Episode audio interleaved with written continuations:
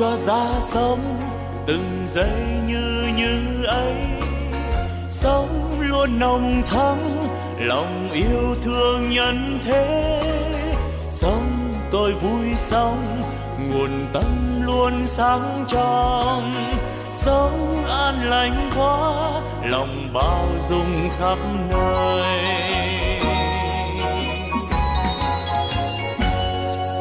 Sống tôi vui sống từng giây yêu thương quá sống đáng sống vì tha nhân nên vui sống. Phút như như ấy làm cho tâm tươi sáng.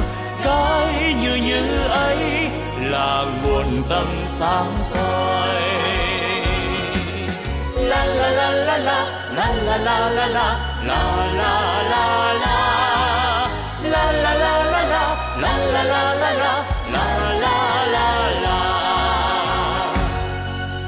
nếu hay ra thế, đời ta luôn luôn mới. Sống yêu thương mãi, từ nay yêu thương mãi. Sống an vui thế, đời ơi ta vui sống sống như như xuân luôn thắm tươi. Xuân mãi thắm tươi. Sống như xuân mãi mình đang như như thế. Chính như như đó là quê hương ta sống. Sống ta vui sống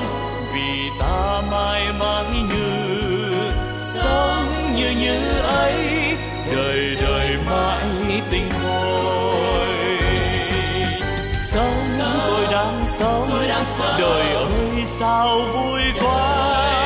Sống tôi đang sống vì đời quá tươi vui. Sống như đang sống, đời vui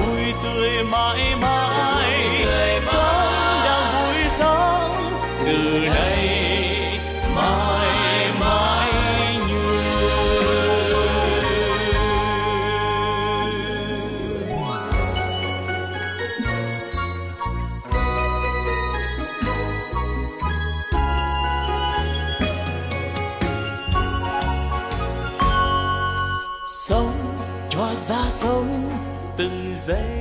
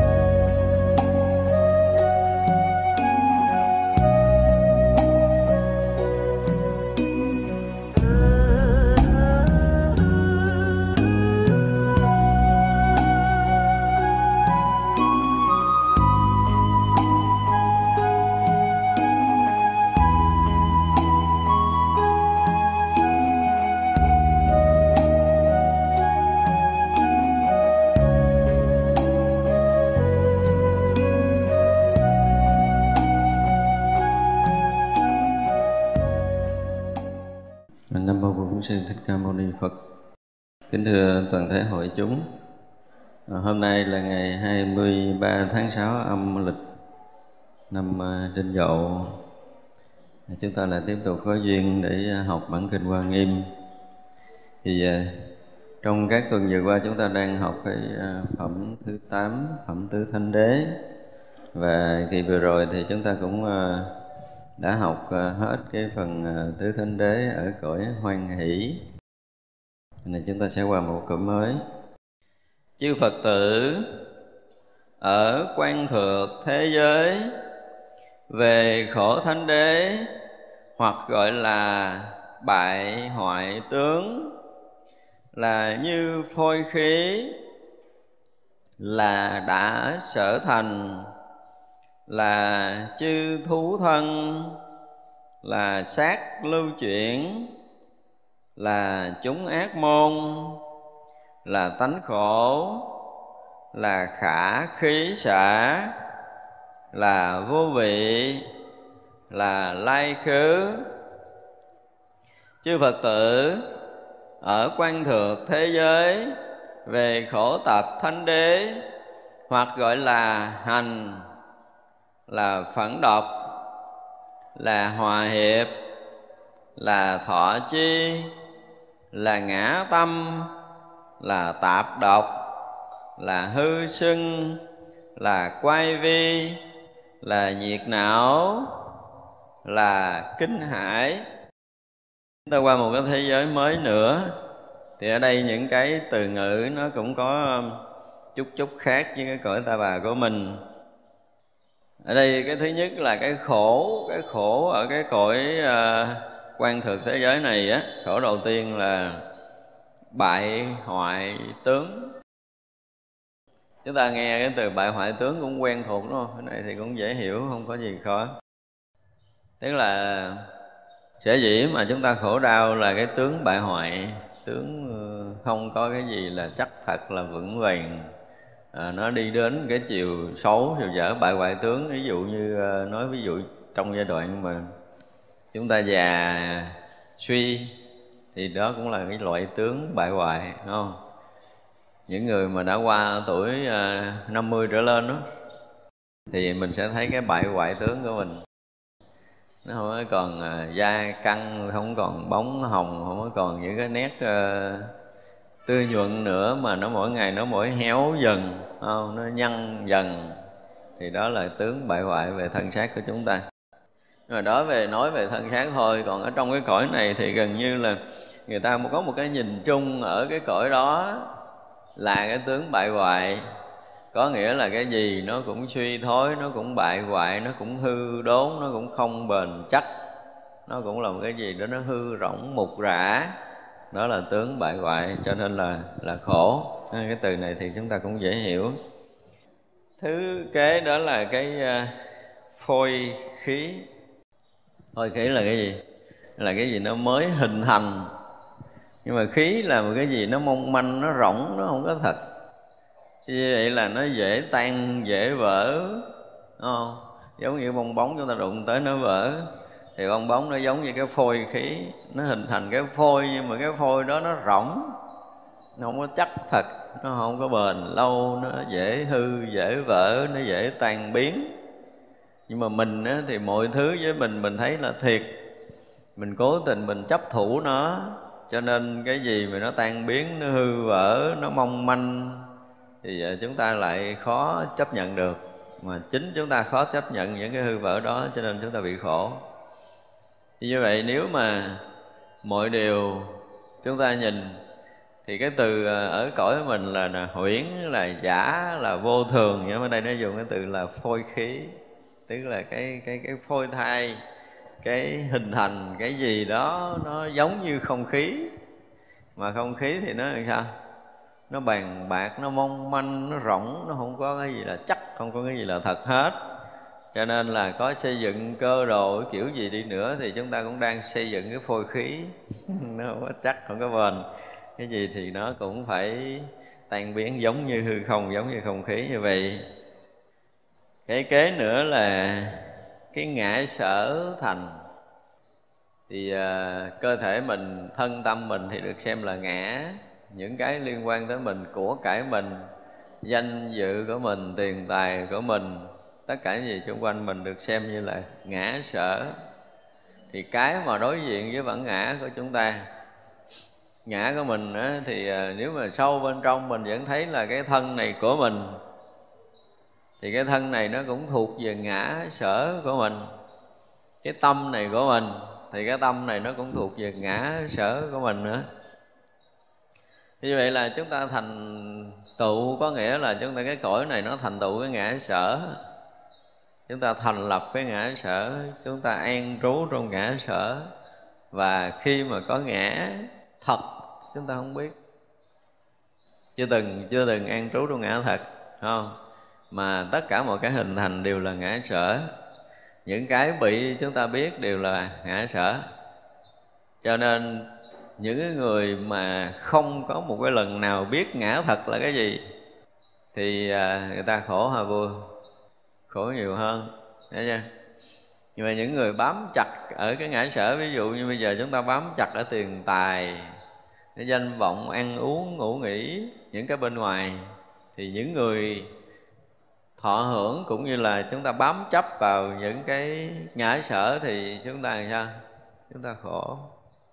Thật ra tất cả những cái thành hình của mình ở trong cuộc sống này, những cái mà được gọi là thành tựu của chúng ta trong cuộc sống này, chúng ta thành danh, chúng ta thành tài, chúng ta thành cái gì đó, thì là thành cái gì? Thành ngã sở. Và chính những cái thành ngã sở này mà chúng ta lại lầm lẫn, chúng ta chấp là mình chấp thật mình, đúng không? Ví dụ như thành cái thân này cũng là thành cái ngã sở. Chúng ta thành cái kiến thức do một giai đoạn học hiểu cũng là thành cái ngã sở. Chúng ta đã chứng, chúng ta đã chắc đắc cái gì đó thì nó cũng là thành cái ngã sở. Ngay cả cái việc tu chứng của chúng ta cũng là thành cái ngã sở. Thì ra nếu mà chúng ta không biết, đó là những cái bên ngoài thì chúng ta bị lầm lẫn chúng ta bị khổ đau. Cho nên cái cõi nó đã, đã thành hình ngã sở rồi thì cõi đó chắc chắn là khổ chứ không có vui được. Trừ trường hợp à, chúng ta là thành cái ngã gì? Ngã thật của mình không phải là ngã sở nữa. Mà ngã thật của mình thì là gì? Là vô ngã. Thì chừng đó mới hết phải không? Hết khổ. Thật ra là ở cõi này họ cũng nói một cách rõ ràng để cho chúng ta biết rõ ràng khi mà tất cả sự thành tựu của chúng ta trong đời sống, sinh hoạt, đời thường, thậm chí cả cái người tu tập. Mà nếu chúng ta có thành đạt, chúng ta có chứng đắc, có bất kỳ một cái gì thì đó cũng là sự hình thành của ngã sở mà thôi. Và hình thành ngã sở có nghĩa là là khổ chứ không có vui. Là chư thú thân. Thú thân ấy nghĩa là gì? Trong cái cõi của chúng ta ở đây gọi là cái gì? Cõi ngũ thú tạp cư đây là cái gì là đạt được cái thân thú, có nghĩa là cái thân thấp hèn. Cái thân nó không phải là cái thân của thánh hiền, không phải là cái thân của các vị đại bồ tát, không phải là cái thân của chư phật.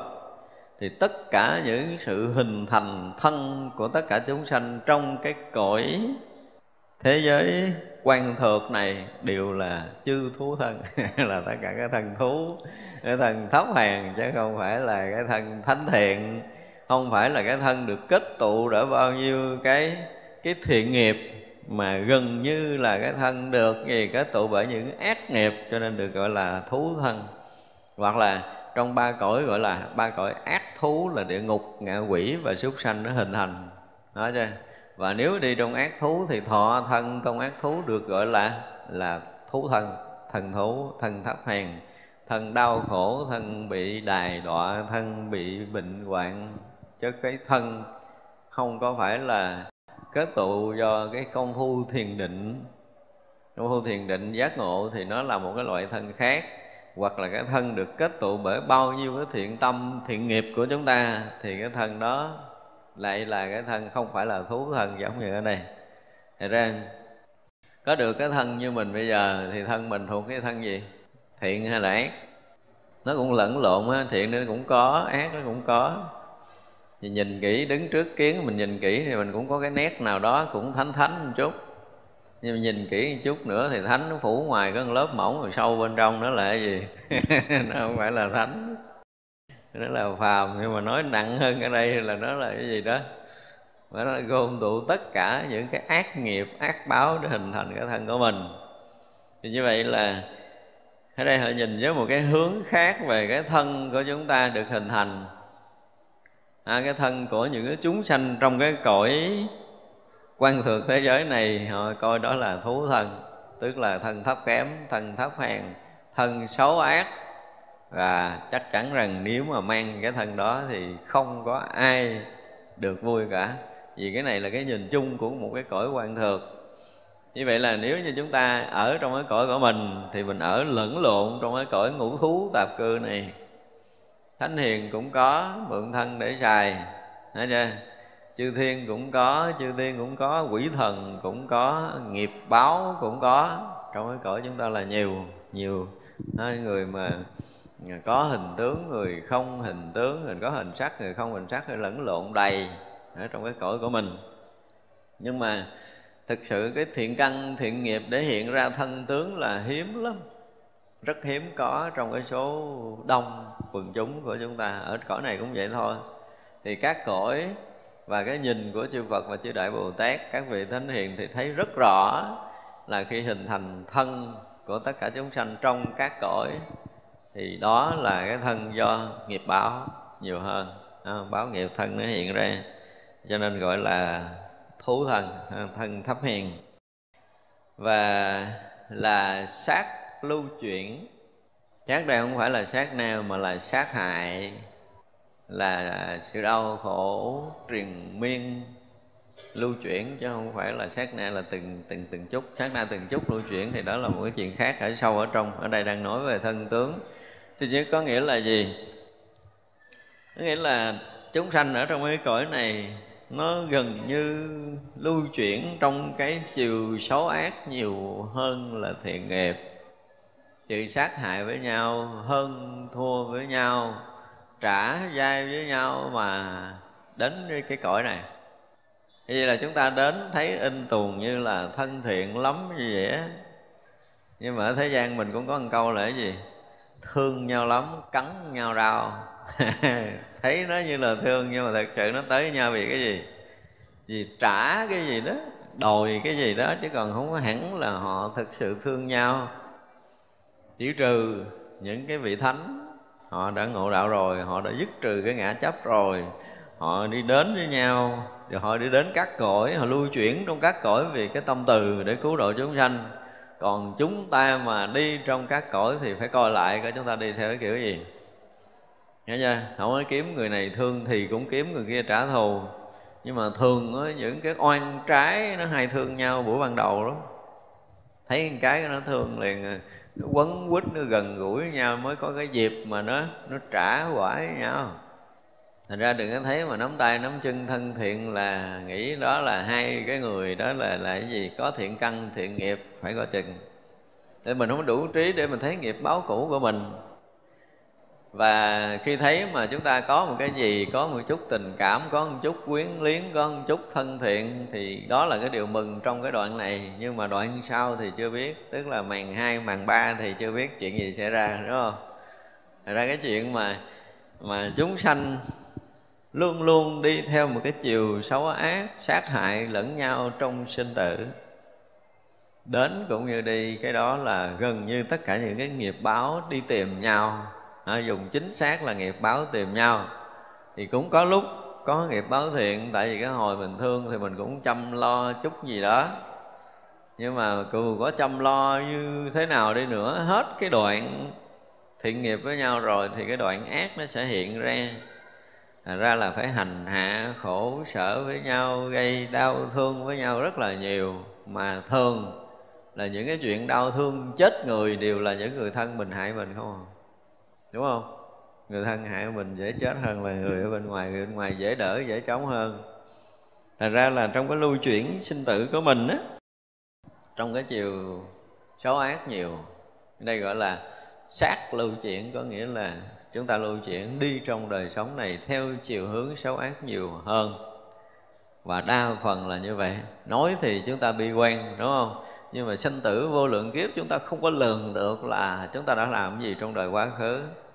Vì như vậy là nhân duyên đủ để chúng ta hội ngộ lại với những cái người quen biết của chúng ta thời quá khứ rồi, thì thiện nó cũng có mà ác cũng có lẫn lộn. Cho nên là phải, sao phải chấp nhận, đón nhận hai chiều để có thể hóa giải được nghiệp xưa đến chúng ta kiểu gì cũng được. Ờ, nếu mình là cái người ngon lành rồi thì đến chúng ta kiểu gì cũng được. Cũng giang tay đón nhận với tất cả cái cái niềm vui và sự hân hoan của mình thì chúng ta sẽ sẽ thoát khổ. Còn cái gì mà thuận chúng ta cười, mà nghịch chúng ta nhăn mặt là biết rằng chúng ta đang nếm mùi, phải không? Và cái mùi này cũng hơi bị khó nếm mà bắt buộc phải nuốt. Nếm khó nhưng mà phải nuốt. Đó ra là cái khổ không bao giờ tránh được đối với cái thế gian này, cho nên là cái thuận cũng như cái nghịch lưu chuyển trong sinh tử này không lường trước được. Mà cái nhìn của chư thánh là gần như tất cả chúng sanh đến với nhau theo cái chiều sát hại nhiều hơn, theo cái chiều xấu ác nhiều hơn, chứ cái chiều mà mang tới cái hạnh phúc hiếm lắm. Thành ra ai đó mà hứa với cái người nào đó sẽ mang hạnh phúc đó cho ai đó thì coi chừng phải xét lại, phải chưa? Lỡ một chút chúng ta đứng lên, có một người nào đó nói, thôi bây giờ chấp nhận gần gũi tôi đi sẽ mang hạnh phúc tới thì phải xét lại. Kêu lật tờ giấy ra ký tên đàng hoàng.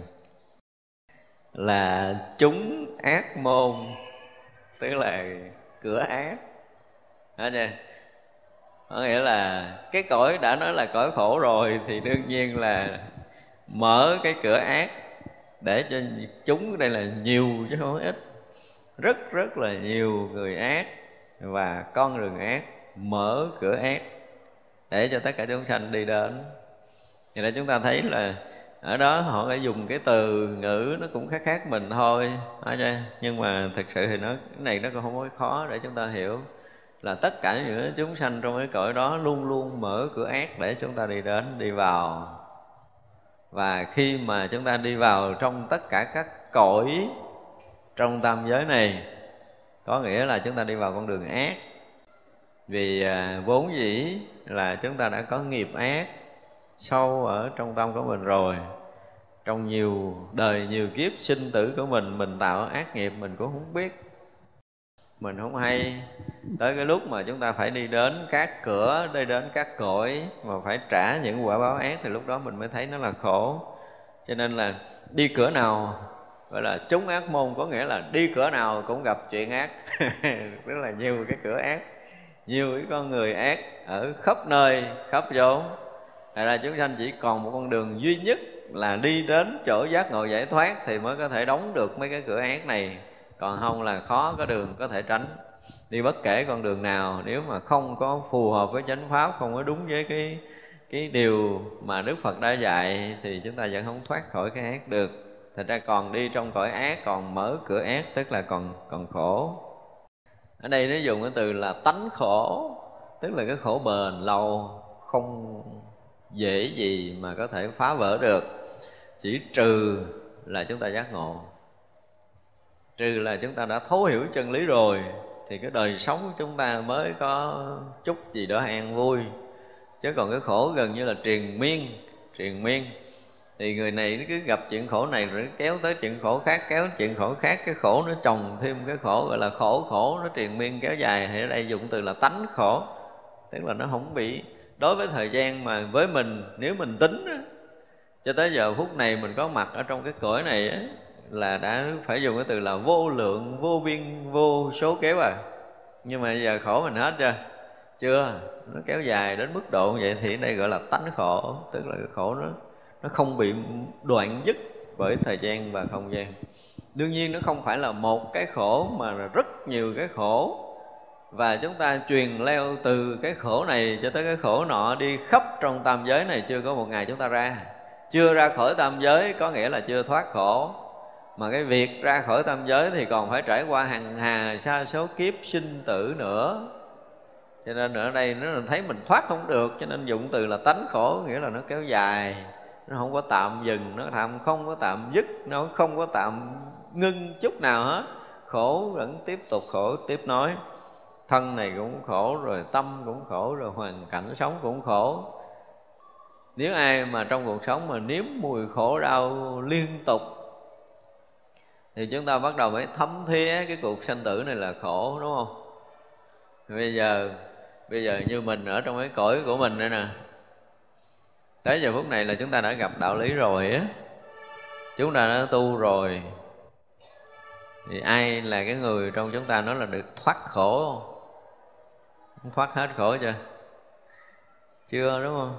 Chúng ta vẫn còn lo lắng, vẫn còn sợ hãi, vẫn còn buồn phiền, vẫn còn dao động, vẫn còn bất an. Chúng ta chưa thoát khỏi những cái điều này thì chừng nào mà chúng ta thoát được cái dao động bất an nơi tâm hồn để luôn luôn sống trong cái sự thanh tịnh và luôn có trí tuệ sáng soi để không lầm duyên cảnh nữa thì mới hy vọng mình thoát được.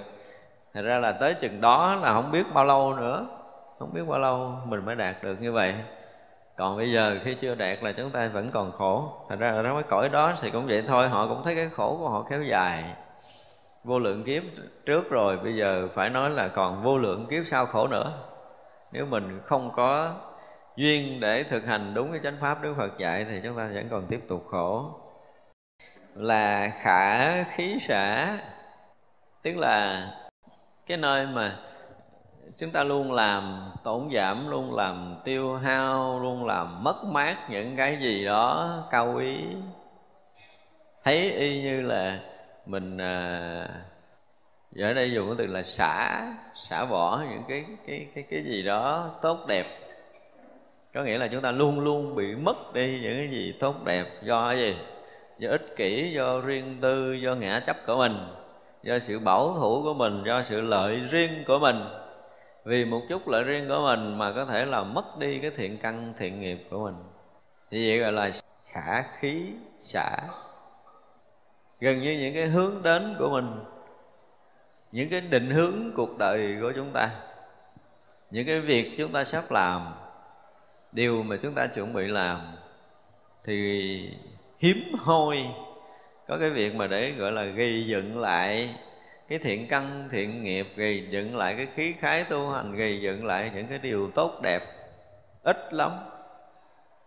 Chúng ta không có vững vàng gần như chúng ta không vững vàng để gìn giữ được những cái thiện căn thiện nghiệp của mình trong đời sống đời thường. Dễ bị hư vỡ lắm. Chỉ cần mình làm uh, cực một chút thôi là mình không làm nổi rồi. Ngồi thiền mà đau chân chút không bao giờ gán cho nó hết giờ mà phải xả bóp bóp một cái ngồi lại mặt mày nhăn nhó. Đúng không? Tụng kinh mỗi đêm mỗi tụng mệt chút thôi làm biến nghĩ mai tụng tiếp nhớ là giúp người ta đâu có một chút là thấy cực quá rồi. Thôi nghỉ đi bữa nào giúp tiếp. Hoặc là thôi làm cực quá, không làm nữa. Vân vân. Tất cả một chút cố gắng của mình để tạo thiện căn, thiện nghiệp là gần như chúng ta không có còn có khả năng đó nữa. Làm cái việc lợi ích cho tập thể, không có làm thường trực lâu dài được. Ví dụ như bây giờ nói cái chuyện mà chúng ta ở chùa chúng ta chỉ cần ờ, lau sạch cái nơi để cho người khác lễ lại thôi. Là chúng ta còn không làm cho nó tốt được mỗi ngày nữa. Đừng nói chuyện khác. Thật ra là gần như tất cả những cái việc đó Những cái việc mà lười mỏi, trễ nải Và bỏ bê là gần như là thường trực của mình. Cho nên những cái khí lực, những cái hướng thượng Những cái điều tốt đẹp gần như nó bị hư vỡ mỗi ngày Mỗi ngày giống như xả khí đó cái ờ, giống y như bánh xe mà nó đã căng phòng ha, bây giờ thì mỗi ngày mỗi mềm mỗi xẹp đi. Là vô vị. Có bao giờ mình thấy cuộc sống này vô vị chứ hay là vẫn còn có một cái gì ngon ghê gớm ở phía trước đó cái gì hấp dẫn vô cùng ở phía trước ở ngày mai, thấy chưa? Những người mà nó nếm hết tất cả những cái mùi chua cay trong cuộc sống này thì không biết là người đó còn thấy vô vị hay rằng còn hy vọng là có một cái gì ngon hơn những mùi chua cay mình đã từng nếm. Mà thật sự trong đời sống, nếu chúng ta không còn cái hy vọng thì chúng ta không có còn có nhựa sống, mất hết nhựa sống rồi. Dứt khoát là chúng ta vẫn còn có một cái gì đẹp ở bên sau đó. Và nếu như chúng ta được một sự hướng dẫn tốt để chúng ta hướng đến sự cao đẹp, thì chắc chắn chúng ta sẽ được đó là cái điều mà chúng ta đang mong đúng không? Tất cả những cái người mà đi theo con đường giác ngộ của đạo phật thì luôn mong muốn rằng mình sẽ học và hiểu đúng chánh pháp thực hành đúng cái chánh pháp để chúng ta đạt ngộ giải thoát trong tương lai. Thì vậy là nó có được gọi là có một chút mùi vị. À, cái mùi vị này thì cần nên nếm. Còn những cái mùi khác của thế gian thì mùi nào mình cũng nếm hết rồi. Đúng không? Nhưng mà có những mùi chua chua cay, mấy cái mùi khó nếm trong cuộc đời để chúng ta phải vật vả, phải khổ sở, phải điên cuồng. Vậy mà mình vẫn lủi đầu vô tiếp, mình vẫn muốn tiếp thì mình là cái gì? Đúng như đức phật dạy là lời điên đảo không? Điên đảo vọng tưởng. Khởi một chút cái mong muốn lên là mình cuồn cuộn, mình khởi theo, mình nói là mình à, cái gì đó mình sẽ thực hiện được cái này. Nó là những cái ngụy biện tức cười mình gán làm cái này xong để mốt mình tu. Một cái loại bệnh hoạn ngay khi mà mình đã khởi cái nghiệp ác rồi, mà mình không có dừng được, mình không quá giải được, mà nói về mốt là mình hưởng rồi, mình hả tu. Đó là một lời hứa điêu hoa, không có thật. Tu thì giờ tu đi, đúng không? Nhưng mà có nhiều người nói, thôi để tôi làm cái này xong rồi tôi mới tu giống như bây giờ là phải à, ăn à, bữa đám tiệc gì đó rồi về hay ăn số bảy. Nó giống kiểu vậy đó. Ờ. Rồi giờ tôi ăn bữa tiệc cái, ăn số bảy sao? Ăn bữa tiệc ngon quá thì ăn thêm bữa nữa, ăn số bảy sao rồi cứ hứa vậy là suốt đời, chúng ta không làm được cái điều gì. Cho nên đó là nếu mà chúng ta thực sự là người có tâm tu, tâm tà chúng ta nó ít. Vô minh chúng ta nó mộng thì mình bắt được chánh pháp ngày nào thì lo tanh sủ sống ngày đó thì đó mới là cái người gọi là có một chút tâm tu hành. Nhưng mà hẹn là chắc chắn là mình biết người đó không có tu. Và hứa hứa tới, hứa lui, hứa xuôi, hứa ngược, làm hoài, bỏ qua lần này ờ, rồi cái mình sẽ làm lần khác là sai, lần này mình sám hối để mình lặp lại thì thật sự mình không có tâm tu. Chứ còn có tu rồi, đã nói là phải làm, gặp chánh pháp là bắt đầu chúng ta đã sống liền, thì không có gì. Nhưng mà chúng ta đã nếm được những cái điều vô vị trong đời sống này cả đời của mình rồi. Thế mà bây giờ bây giờ mình vẫn còn thấy nó có một cái gì đó hấp dẫn với chính mình. Nó vẫn còn lôi cuốn mình. Nó vẫn còn làm chúng ta phải mất công, mất thời gian cho cuộc sống của mình về những cái chuyện vô vị. Nghiệm lại coi những cái mà chúng ta đã hưởng thụ lâu nay nó có mùi vị gì không? Vị này không phải là vô vị một cách bình thường nữa, mà là độc vị nữa. Nói cho làm cho chúng ta đấm nhiễm, làm cho chúng ta cuồng loạn, làm cho chúng ta mất thời gian, làm bệnh hoạn, làm tất cả những cái nếu chúng ta nghiệm lại mà chúng ta đã hưởng những cái hương vị của cuộc sống đời thường. Ngay cả cái việc ăn thôi mà mình còn chưa đủ sức để có thể loại trừ thức ăn không lành mạnh cho cơ thể của mình. Biết ăn đó bệnh nhưng mà cũng gán ăn. Có nhiều người như vậy thì như vậy là họ chưa có thấm thía. Mỗi lần ăn bị đau, bị bệnh nhưng mà họ chưa có thấm thía. Mỗi lần gặp cái việc đó, họ bị cuồng loạn tâm trí, bị khổ sở, vật vả nhưng mà họ cũng chưa có thấm. Cái này là đức phật dụ sao? Dụ có bốn loại ngựa. Nghe chưa? Bốn loại ngựa. Đức phật nó có những con ngựa giỏi nó chỉ cần là thấy cái bóng roi thôi là nó đã chạy như gió theo ý của cái người điều khiển rồi, đúng không? Như vậy cái người chăn ngựa, loại thứ hai là phải đốc nó một rồi, nó mới chạy. Người loại ngựa thứ ba đánh rồi không chạy, phải đánh thật đau nó mới chạy. Còn loại ngựa thứ tư là không thể dùng roi đánh được nữa mà cái đầu cây nó gắn một cái đinh, Thấy chưa? Mỗi lần nó không chạy là dùng cái đinh đâm cho nó thiệt đau vậy nó mới bước một bước. Đó loại ngựa lì lợm mà mình chắc thuộc cái loại thứ tư. Mình thấy loại thuật này. Để cho nghe lời đức phật thì cũng hay, đọc kinh thì cũng thích, thấy người ta tu thì mình cũng ham, nhưng mà đụng vô làm không được. Nha yeah. ví dụ như bây giờ nó ăn số 7 để thanh lọc cơ thể lại phật sám hối phát nguyện đủ thứ vô ba bữa thấy đồ ngon bóc miếng, rồi xong. Xong liền. Đó. Nó nhịn ăn ngày thứ nhất, ngày thứ hai, ngày thứ ba, nó là ngày thứ tư, nó đói ghê gốm lắm nha. Nếu mà qua được thì qua, nhưng mà không thì con quyết tâm chuyến này phát nguyện này chứng minh cho con nhịn để con thanh lọc cơ thể mới ngày thứ ba rưỡi là bắt đầu ăn cái gì đó rồi. Qua đâu có nổi. Thì cái gì? Cái đó là cái gì? Cái hồi á mà chúng ta cũng thấy được là cơ thể chúng ta nó nặng nhọc, thấy được cơ thể chúng ta nó bệnh hoạn, mình cần phải điều chỉnh một bữa ăn để cho mình nhẹ nhàng, mình khỏe khoắn, thì đôi lúc mình cũng ăn trúng được một bữa, mình cũng cảm giác mình khỏe. Nhưng qua bữa sau cái cơn thèm không có dần được. Thành ra là có những người mà rõ ràng là chúng ta cũng đã nếm trải những cái hương vị chua chát và nguy hiểm, chúng ta cũng đã nếm rồi và nhiều khi chúng ta còn hiểu rõ hơn người khác là ăn cái này không có tốt, uống cái kia không có tốt, làm cái nọ không có tốt, nhưng mà chúng ta vẫn không thoát ra được. Không thoát ra được lúc đó nói làm sao? Tại nghiệp nặng quá rồi ơi. Thực sự mình không muốn ra chứ không phải là nghiệp nặng. Mình không muốn thoát chứ không phải nghiệp nặng, mình vẫn muốn nếm như cái vị đó. Thật ra cái này chúng ta phải thông cảm nhớ lại, nói cái từ vô vị thì mình nhớ lại cái chuyện gì? Cái chuyện của ngô thừa ân cái cách diễn tả rất là tuyệt vời không con khỉ bị nhốt trong núi ngũ hành sơn 500 năm. Thì sao? Luôn ăn hòn sắt nóng và luôn uống nước đồng sôi. Người nào mà cảm giác nếm cái hương vị trần gian giống như con khỉ á, thì người đó mới hy vọng thoát. Chứ bây giờ là trần gian vẫn còn hấp dẫn lắm vẫn còn ngon lắm. Tất cả những cái gì chung quanh chúng ta nó làm một cái gì đó vô cùng hấp dẫn, vô cùng ngon lành ở phía trước mình, thì chắc chắn sẽ nếm tiếp cái vị khổ đau trong đời sống của mình chứ không bao giờ thoát được.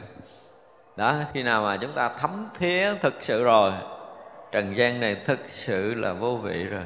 Không còn cái gì hấp dẫn, không còn cái gì lôi cuốn, không còn cái gì để chúng ta có thể đóng mắt được nữa. Thì khi đó thì chúng ta mới hết khổ. Nói cho thành ra ở đây nếu mà người nào mà thấy được tất cả những cái ờ, cái dục vị của mình là gì? Là dục quạng, giống như đức phật ờ, không, giống như thái tử tất đạt đa ngày xưa thấy. Mình thực sự những cái điều mình nếm không có so gì được với thái tử ngày xưa đâu, nhưng mà thái tử vẫn thấy nó là nguy hiểm. Và thấy nó nguy hiểm mới thoát ra được một ngày nào đó tự mình phải ý thức chứ không cần nghe lời ông nào và nào nữa hết Thật ra cái việc tu tập của mình đó, chúng ta phải tự thấy ra gợi nhắc là Đức Phật đã dạy rồi chư tổ cũng dạy rồi kinh sách cũng đã nói rồi nhưng bây giờ hỏi mình có chịu hết hay không ví dụ như người đang đau nhất chưa? Nói là chỉ cần ngưng ăn đường, ngưng ăn trái cây nó hết đau nhất. Dạ được con làm được á, sao rồi yên tâm chuyện này chuyện nhỏ mà.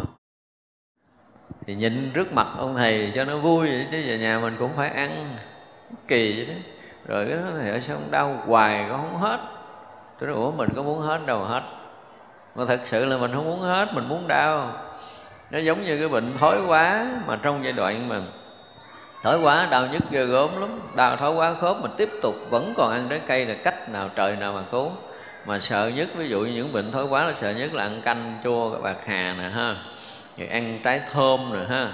Ăn những cái loại trái cây chua là nó phá xương khớp kinh khủng lắm. Thà chấp nhận bỏ tiền đi trị kiếm bác sĩ giỏi kiếm phương pháp hay chứ không bao giờ nhịn những cái món này.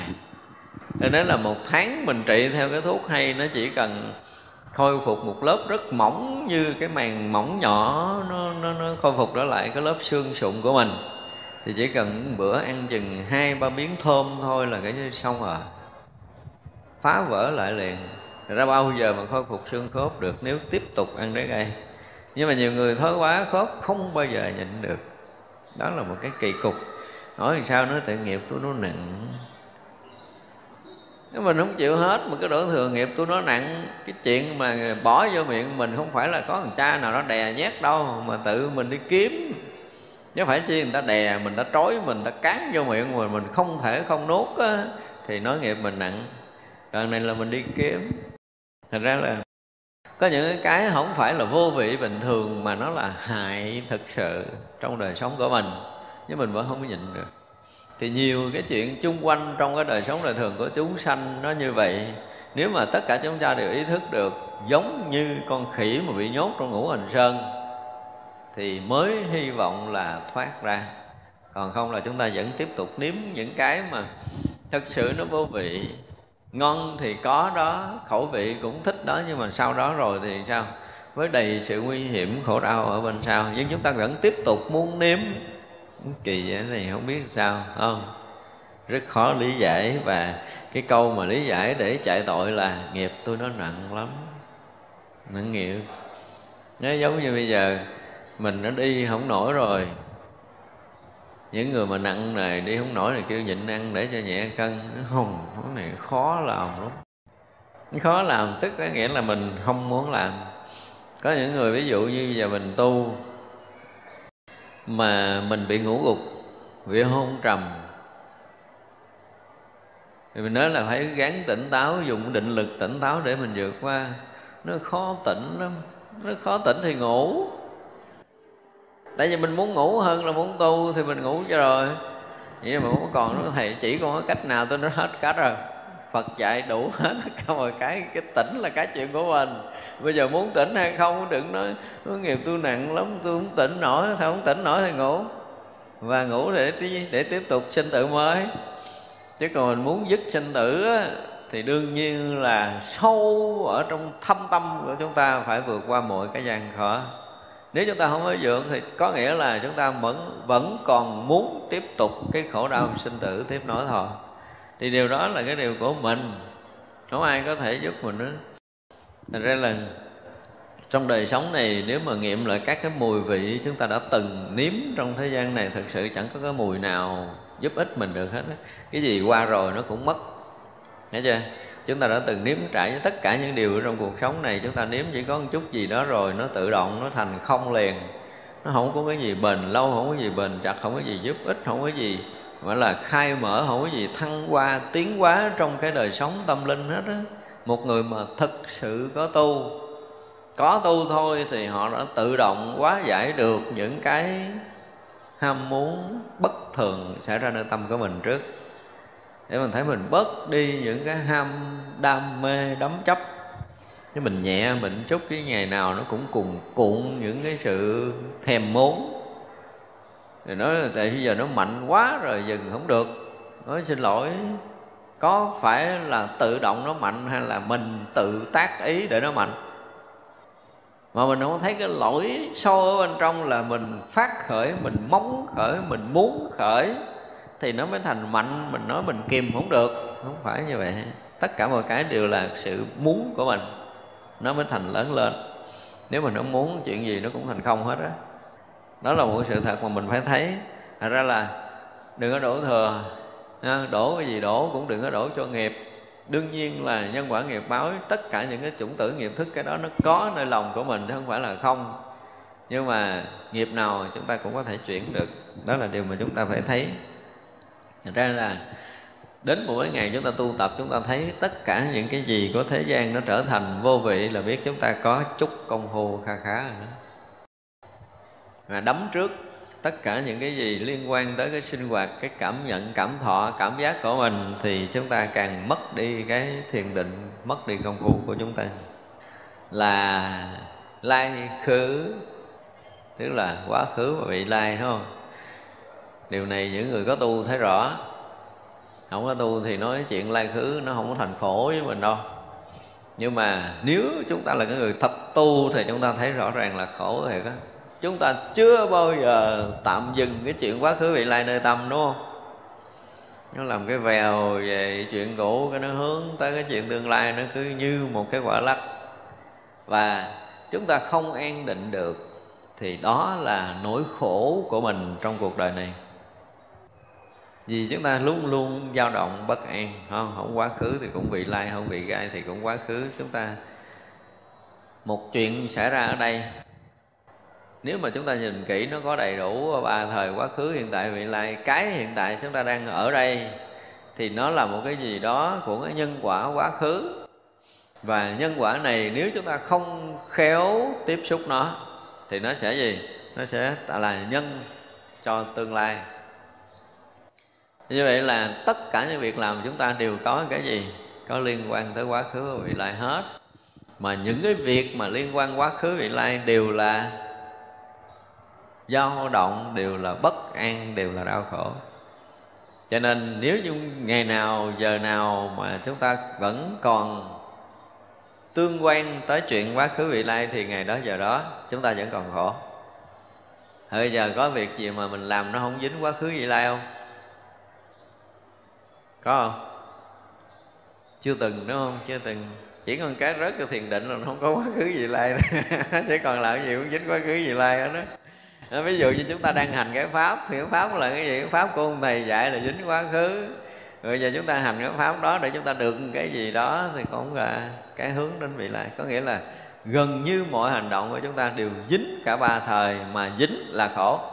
Dính cái kiểu gì cũng khổ nên là ra nếu một ngày nào đó chúng ta vẫn còn hành cái pháp gì đó thì vẫn còn dính tới quá khứ vị lai thì vẫn còn hành pháp có nghĩa là vẫn còn có sở chứng sở đắc trong tương lai là cũng khổ nữa Thật ra thật sự là người thoát khổ là mỗi mỗi cái hành động sống của chúng ta nó không còn dính quá khứ, không còn dính vị lai.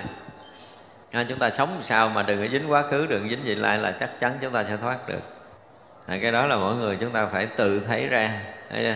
Cho nên có những cái việc làm ở thô bên ngoài thì cái chuyện mình nói chuyện dính quá khứ, vị lai là cái chuyện dễ thấy. Nhưng mà sâu ở bên trong những cái công phu tu tập của mình mình vẫn chưa có thoát khỏi cái chuyện quá khứ, vị lai thì phải coi chừng, phải chưa phải hết sức là dè dặt, phải hết sức là trí tuệ để chúng ta mới có thể thoát ra được cái việc mà đi sâu vào công phu mà chúng ta vẫn còn vướng quá khứ, vẫn vướng vị lai như thường có những cái cảnh giới mà đạt được ở trong công phu tu tập, thì chúng ta phải đủ cái tỉnh sáng để coi nó có dính cái gì của quá khứ không. Nó lặp lại cái cảnh giới đó thì xem như là quá khứ, được lặp lại lần hai là thành quá khứ.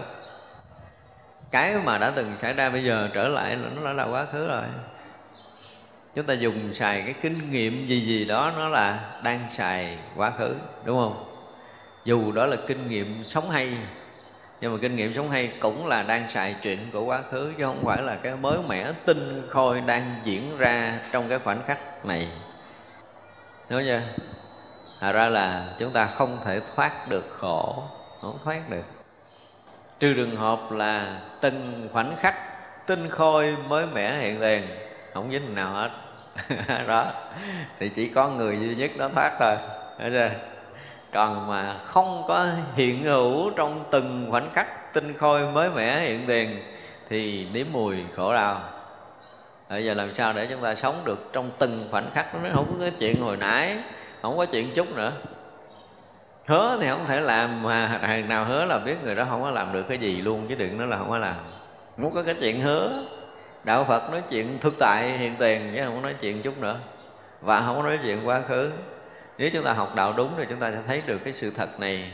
Và sự thật này phải là một cái gì đó cao quý nhất của pháp giới chúng sanh, chứ không phải là cuộc đời riêng nhỏ nhiệm của mình đâu. Và mãi mãi nếu chúng ta đem cái này trở thành một cái gì cao quý nhất để chúng ta phấn đấu, chúng ta hòa nhập được trong cái cảnh giới đó, thì đó là mục tiêu sống của mình. Sống vậy mới có được một chút mùi vị sống vậy thì được gọi là cuộc đời có mùi vị. Còn sống được là vô vị à, không được là vô vị?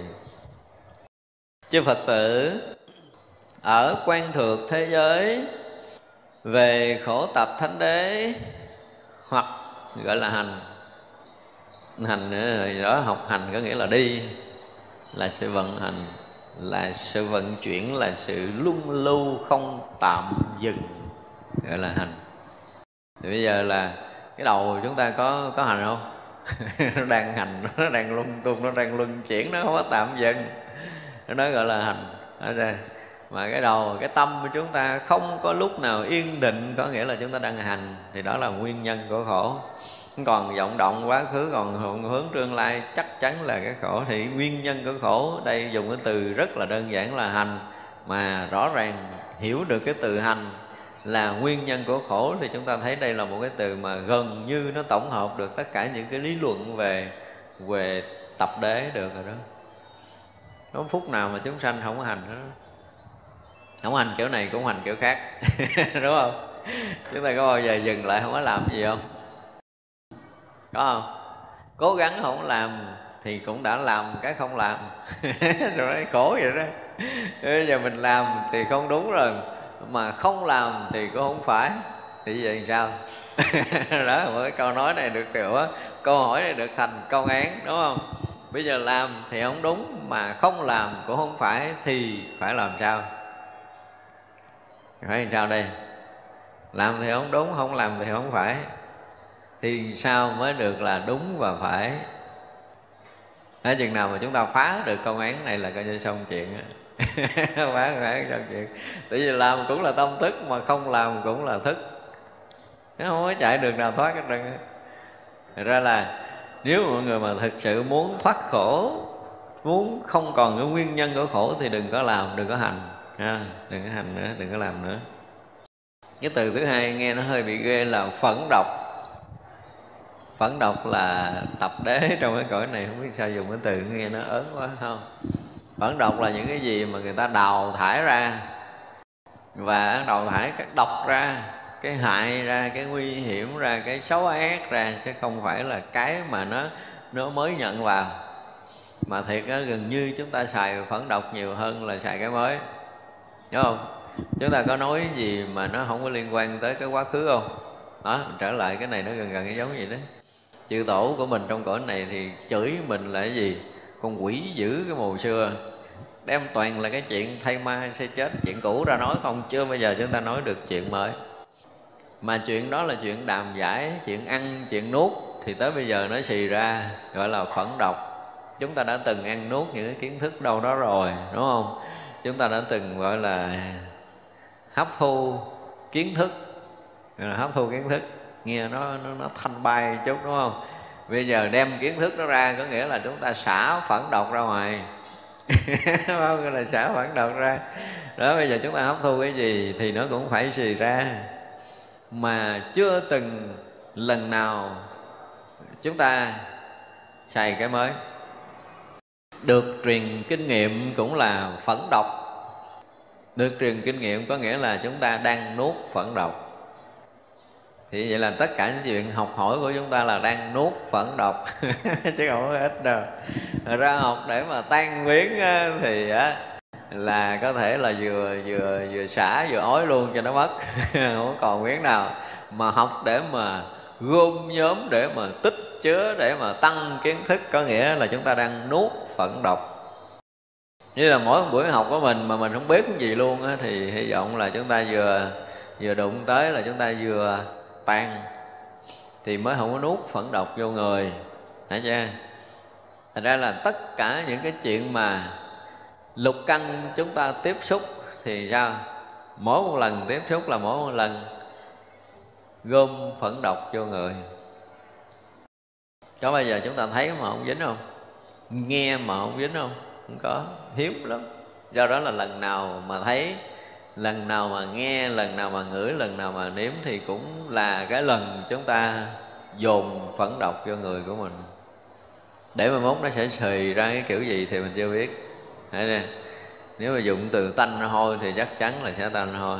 Cái này là cái người mà, cái người mà có kinh nghiệm nhịn đói nhiều ngày không ăn nó sẽ thấy mình xả phẫn độc ra kiểu gì.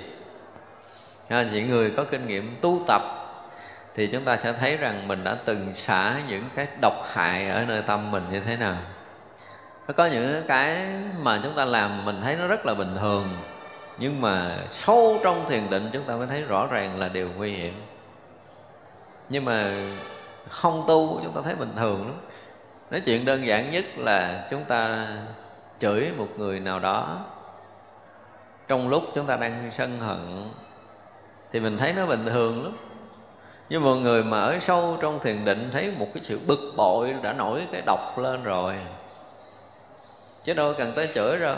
Người ta đã thấy là cái độc hại đã khởi ra nơi tâm mình rồi. Chứ đừng nói là phải chửi rủa. Ví dụ vậy, thì vậy là người có tu mới thấy rằng tất cả những sinh hoạt trong đời sống của chúng sanh đều là phẫn độc nói tới vụ này là hơi mít lòng chồm sớm, đúng không? Nhưng mà ở đây là phật nói, kinh nói, mình chỉ giải nghĩa thôi. Không phải là tự mình bài. Không? rõ ràng là cái nhìn của ngài văn thù thấy rằng mỗi mỗi cái sinh hoạt của mình đều sao? Đều là phẫn độc để gây hại mình, gây hại người. Gây hại không có nghĩa là giết người ta chết, không có nghĩa là làm người ta bị trúng độc, ngộ độc, nhưng mà gì? Dính người ta một ý niệm xấu ác không? Tiếp cho người ta một cái nhân tố xấu, một cái chủng tử xấu.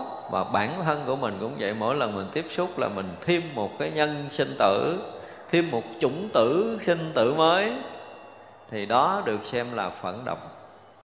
thành ra là làm sao mỗi mỗi sinh hoạt của mình đừng có huân vào, đừng có nhóm chứa tiếp tục nữa, thì phẫn độc mới hy vọng là tiêu tan.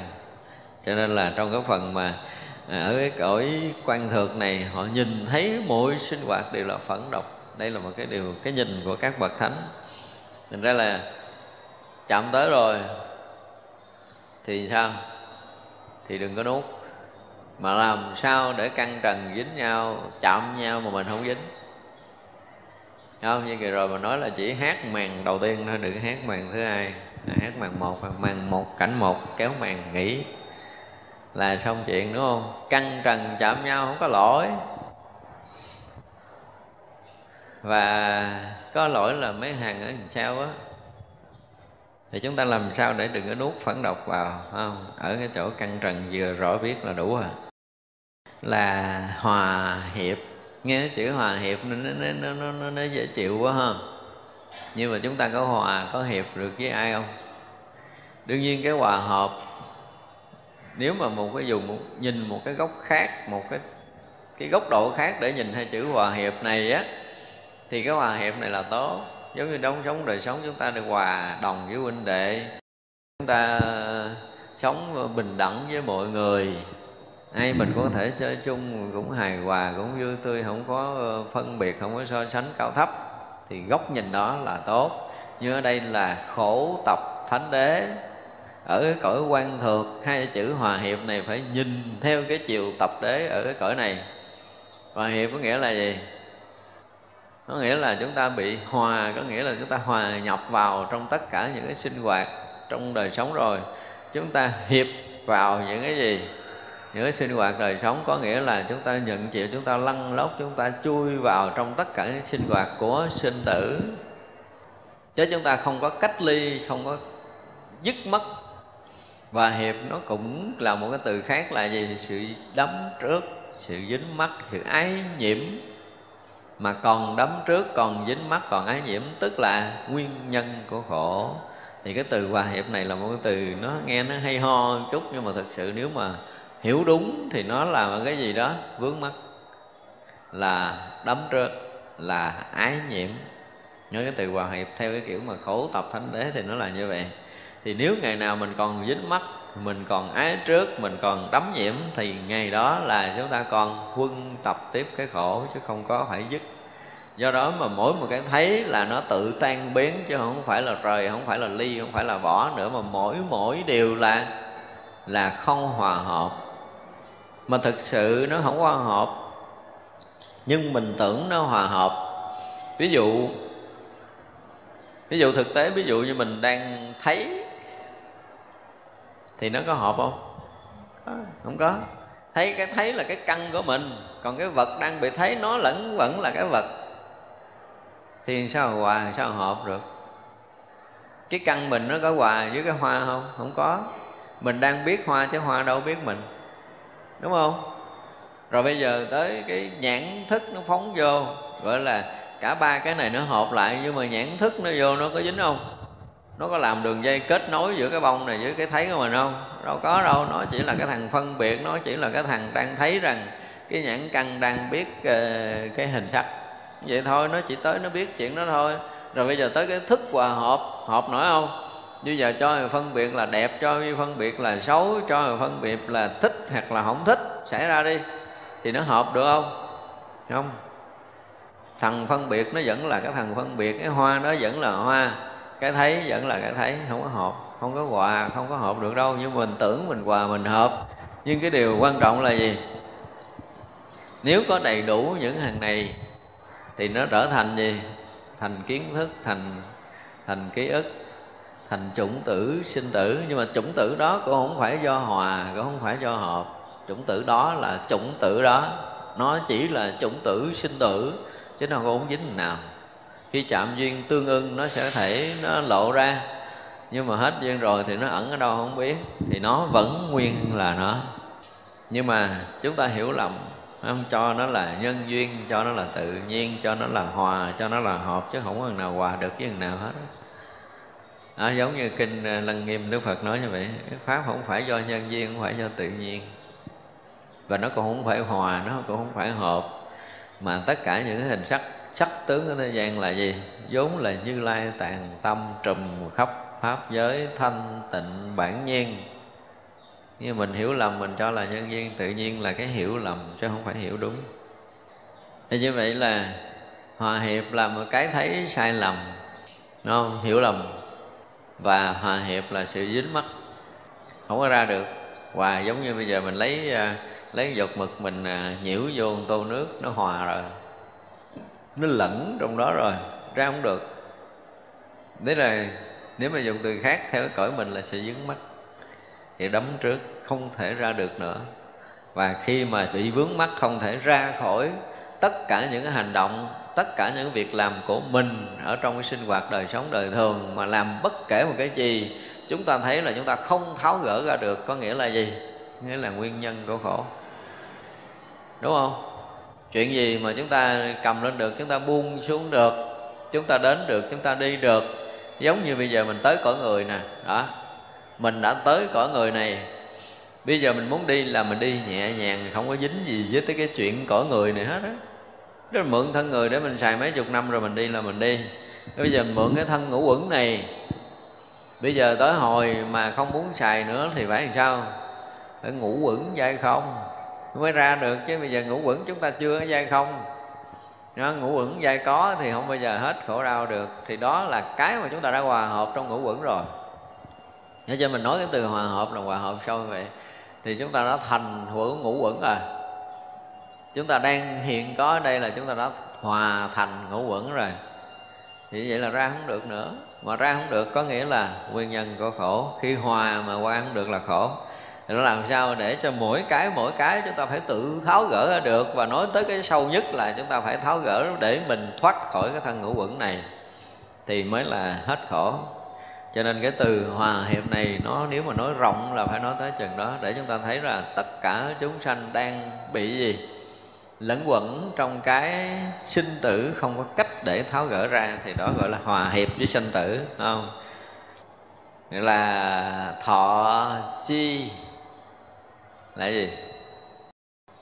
Chúng ta nhận cái gì đó nó nhỏ nhiệm, nó chi chích nó không có lớn. Và chúng ta luôn luôn từng khoảnh khắc một để chúng ta thọ cảm, thọ nhận. Và còn thọ cái gì, dù lớn hay dù nhỏ, cũng là gì? Khổ, cũng là dao động, cũng là bất yên.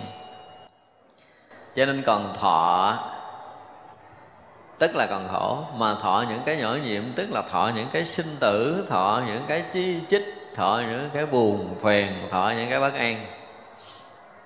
Thấy chưa? Thì vậy là cái thọ chi cũng là cái nguyên nhân của khổ của mình. Và cái khổ nữa là gì? Đây dùng cái từ là cái khổ nữa là ngã tâm. Cái tâm của mình mình thấy cái tâm là mình, đúng không? Thì đó, được, đầu tiên phải nói như vậy. Đầu tiên nói tới cái ngã tâm rồi, nói cái tâm này là mình. Thì vậy là cái, tôi nghĩ tức là tôi theo cái kiểu của một cái nhà triết học nào đó mình ổng là triết học, sao được nói một câu dốt thấy mồ, triết học gì không biết. Vậy mà nhiều người cũng nói tới, nói lui hoài cái câu này nha. Nhiều khi các trường dạy cũng đem câu ra dạy nó một câu dốt nát. Tôi nghĩ tức là tôi được sao? Như vậy mà cũng đem ra dạy người ta. Tôi nghĩ thì chắc chắn phải là tôi rồi nhưng mà mình lầm tưởng là tôi. Thì cái nhìn của đạo phật đó là một cái nhìn sai lầm. Tôi nghĩ chắc chắn không phải là tôi. Tại vì sao? Tại vì tôi biết tôi nghĩ thì cái thằng tôi mới là cái thằng tôi thật. Còn cái thằng nghĩ là thằng bị tôi biết. Thằng bị tôi biết thằng đó không phải là tôi. Nhưng mà mình lầm mình chấp nó là tôi. À, cho đó gọi là ngã tâm. Đó mình hiểu mình biết nè. Đấy chưa? Thì tất cả những kiến thức mà mình hiểu biết là những cái mình lụm lặt, mình học hỏi. Nếu mình không có học hỏi, mình không có lụm lặt, thì lấy đâu có kiến thức để suy nghĩ? Mà đã lụm lặt, đã học hỏi từ bên ngoài thì cái đó không phải là mình. Nhưng mình vẫn chấp nó là mình. Tất cả những cái suy nghĩ đều là những cái gì? Những cái cặn bã của lục căn tiếp xúc. Phải dùng cái từ chính xác nó là như vậy không? Tất cả những cái kiến thức, những cái hiểu biết chúng ta là những cái cặn bã mà chúng ta đã từng học được. Mà nãy gọi là cái gì? Phẫn độc á. Chúng ta thu gom cái phẫn độc vô mình. Mình cho nó là kiến thức của mình, cho nó là hiểu biết của mình, cho nó là tôi có trình độ, cho nên tôi học được nhiều nè. Tôi có bằng này, tôi có bằng kia, tôi có bằng nọ nè. Thì cái đó có thể nói chuyện với thế gian được. Nhưng mà đối với cái đạo lý giác ngộ giải thoát thì đó là cái loại ngã tâm. Chúng ta chấp những cái suy nghĩ của mình là tâm của mình, là mình, vân vân. Thì đó gọi là ngã tâm. Thì từ cái chấp ngã này, lầm lẫn thu gom kiến thức cho là mình, lầm lẫn ảo tưởng cái thân này cho là mình, lầm lẫn chấp trước. Có một cái bản ngã nào ở đâu đó, thì cũng là một cái ảo ngã mà chúng ta lầm lẫn. Thật sự thân tâm này là một ảo ngã chứ nó không có thật, nhưng mà chúng ta lầm chấp. Và chính ngày nào mà chúng ta còn lầm cái ngã, thì ngày đó chúng ta vẫn còn sinh tử khổ đau.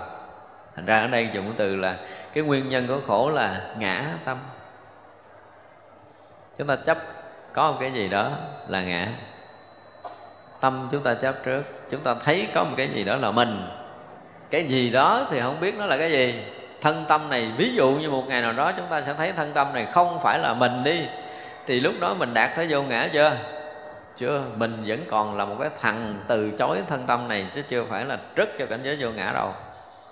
Mình đang từ chối thân tâm này, mình thấy một ngày nào đó với cái kiến thức học hiểu, với cái công phu tu tập, chúng ta sẽ đạt tới một cái cảnh giới là mình thấy hiểu một cách rất rõ ràng thân này và tâm này không phải là mình. Thì phút đó mình vượt thoát chưa? Xin thưa là chưa chắc. Chưa chắc. Thì nếu như chúng ta thực sự ở trong cảnh giới vô ngã để mình thấy không có thân tâm là một chuyện khác, còn mình thấy thân tâm không phải là mình là một loại kiến thức khác, nên nhớ điều này.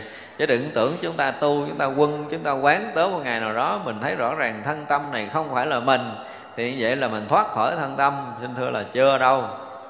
Cái chừng đó là chưa nên nhớ như vậy, nó không phải là kiến thức, nó không phải là nhận định. Mà còn kiến thức, còn nhận định thì còn ở trong thức. Giờ trí có phải là kiến thức là nhận định hay không? Không. Trả lời khởi suy nghĩ là không. Trí là cái thấy biết, không phải là kiến thức, Không phải là sự nhận định. Không phải là khẳng định mà cũng không phải là phủ định, Không lấy, không bỏ. Thì đó mới gọi là trí thì vậy là ngày nào mình còn khẳng định, ngày nào mình còn phủ định thì ngày đó biết mình còn trong thức. Dù là khẳng định tôi là có hoặc là khẳng định tôi là không.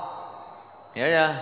Thế vì mình đang rất trong trọng cái cảnh giới không hoàn toàn, Chúng ta đi đứng nằm ngồi, Chúng ta rỗng lặng thênh thang, Chúng ta đang ở trong thiền định, Chúng ta đang không có khởi niệm, Không có dính mắc duyên cảnh ở trần gian này. Và rõ ràng mình thấy mình đang tự tại, Thì là gì? Nó cũng chỉ là thức. Một cái dạng thức. Chứ không có hay ho gì đâu. Mà mình phải thấy sâu tới đây để mình mới thoát ra chứ nhiều người cũng hay lắm. Nhá, tới giờ phút này là tôi thấy tôi ngon rồi. Tới giờ phút này là tôi thấy tôi tự tại rồi. Tới giờ phút này tôi thấy tôi không có thân tôi không có tâm. Nhưng mà ra khỏi thân tâm chưa? Chưa chắc diễn. Còn thân tâm là cái đối tượng để chúng ta thấy nó là có thấy nó là không mà sao ra? Còn thấy có thân, nhưng mà thân không. Còn thấy có tâm, nhưng mà tâm không. Thì thân và tâm vẫn là ngã sở đối với cái đang thấy của mình. Chưa có ra đâu. Tại cho muốn ra khỏi chỗ nào, ngã tâm là một cái gì đó rất là khó, không phải đơn giản. Chưa cho nên đó là nguyên nhân của khổ. Đây là một cái câu nói mà trở thành nền tảng khổ được rồi đó. Không? Nền tảng của khổ là ngã tâm. Thấy có ngã là chắc chắn sẽ có khổ như vậy thì mình thấy mình vô ngã khổ không? Vô ngã để cho mình thấy được sao mà không khổ? Nên tới cái chỗ vô ngã không phải là để cho mình thấy, vô ngã không phải là cảnh giới để mình thấy, mà là một sự hoàn nhập, tan biến để không còn ngã thì nó là một chuyện khác, không phải là thấy và không thấy. À ra là nói gì đó có ngã thì khổ, bây giờ tôi thấy tôi hết ngã rồi. Nhớ có người nói chuyện đạo lý, nói Ờ, con bây giờ con không có thân, không có tâm rồi thầy. Tôi nói hay quá ha. Hay quá. Thì nó cũng là thức thôi. Ý thức nó hay quá, nó lẻo lưỡi nó nói vậy chứ sao mà không có thân, không có tâm có con rồi là có nguyên thân tâm đó. Có con là có con, có chỗ, đúng không? Đừng nói là tôi thấy tôi tôi hết chỗ rồi.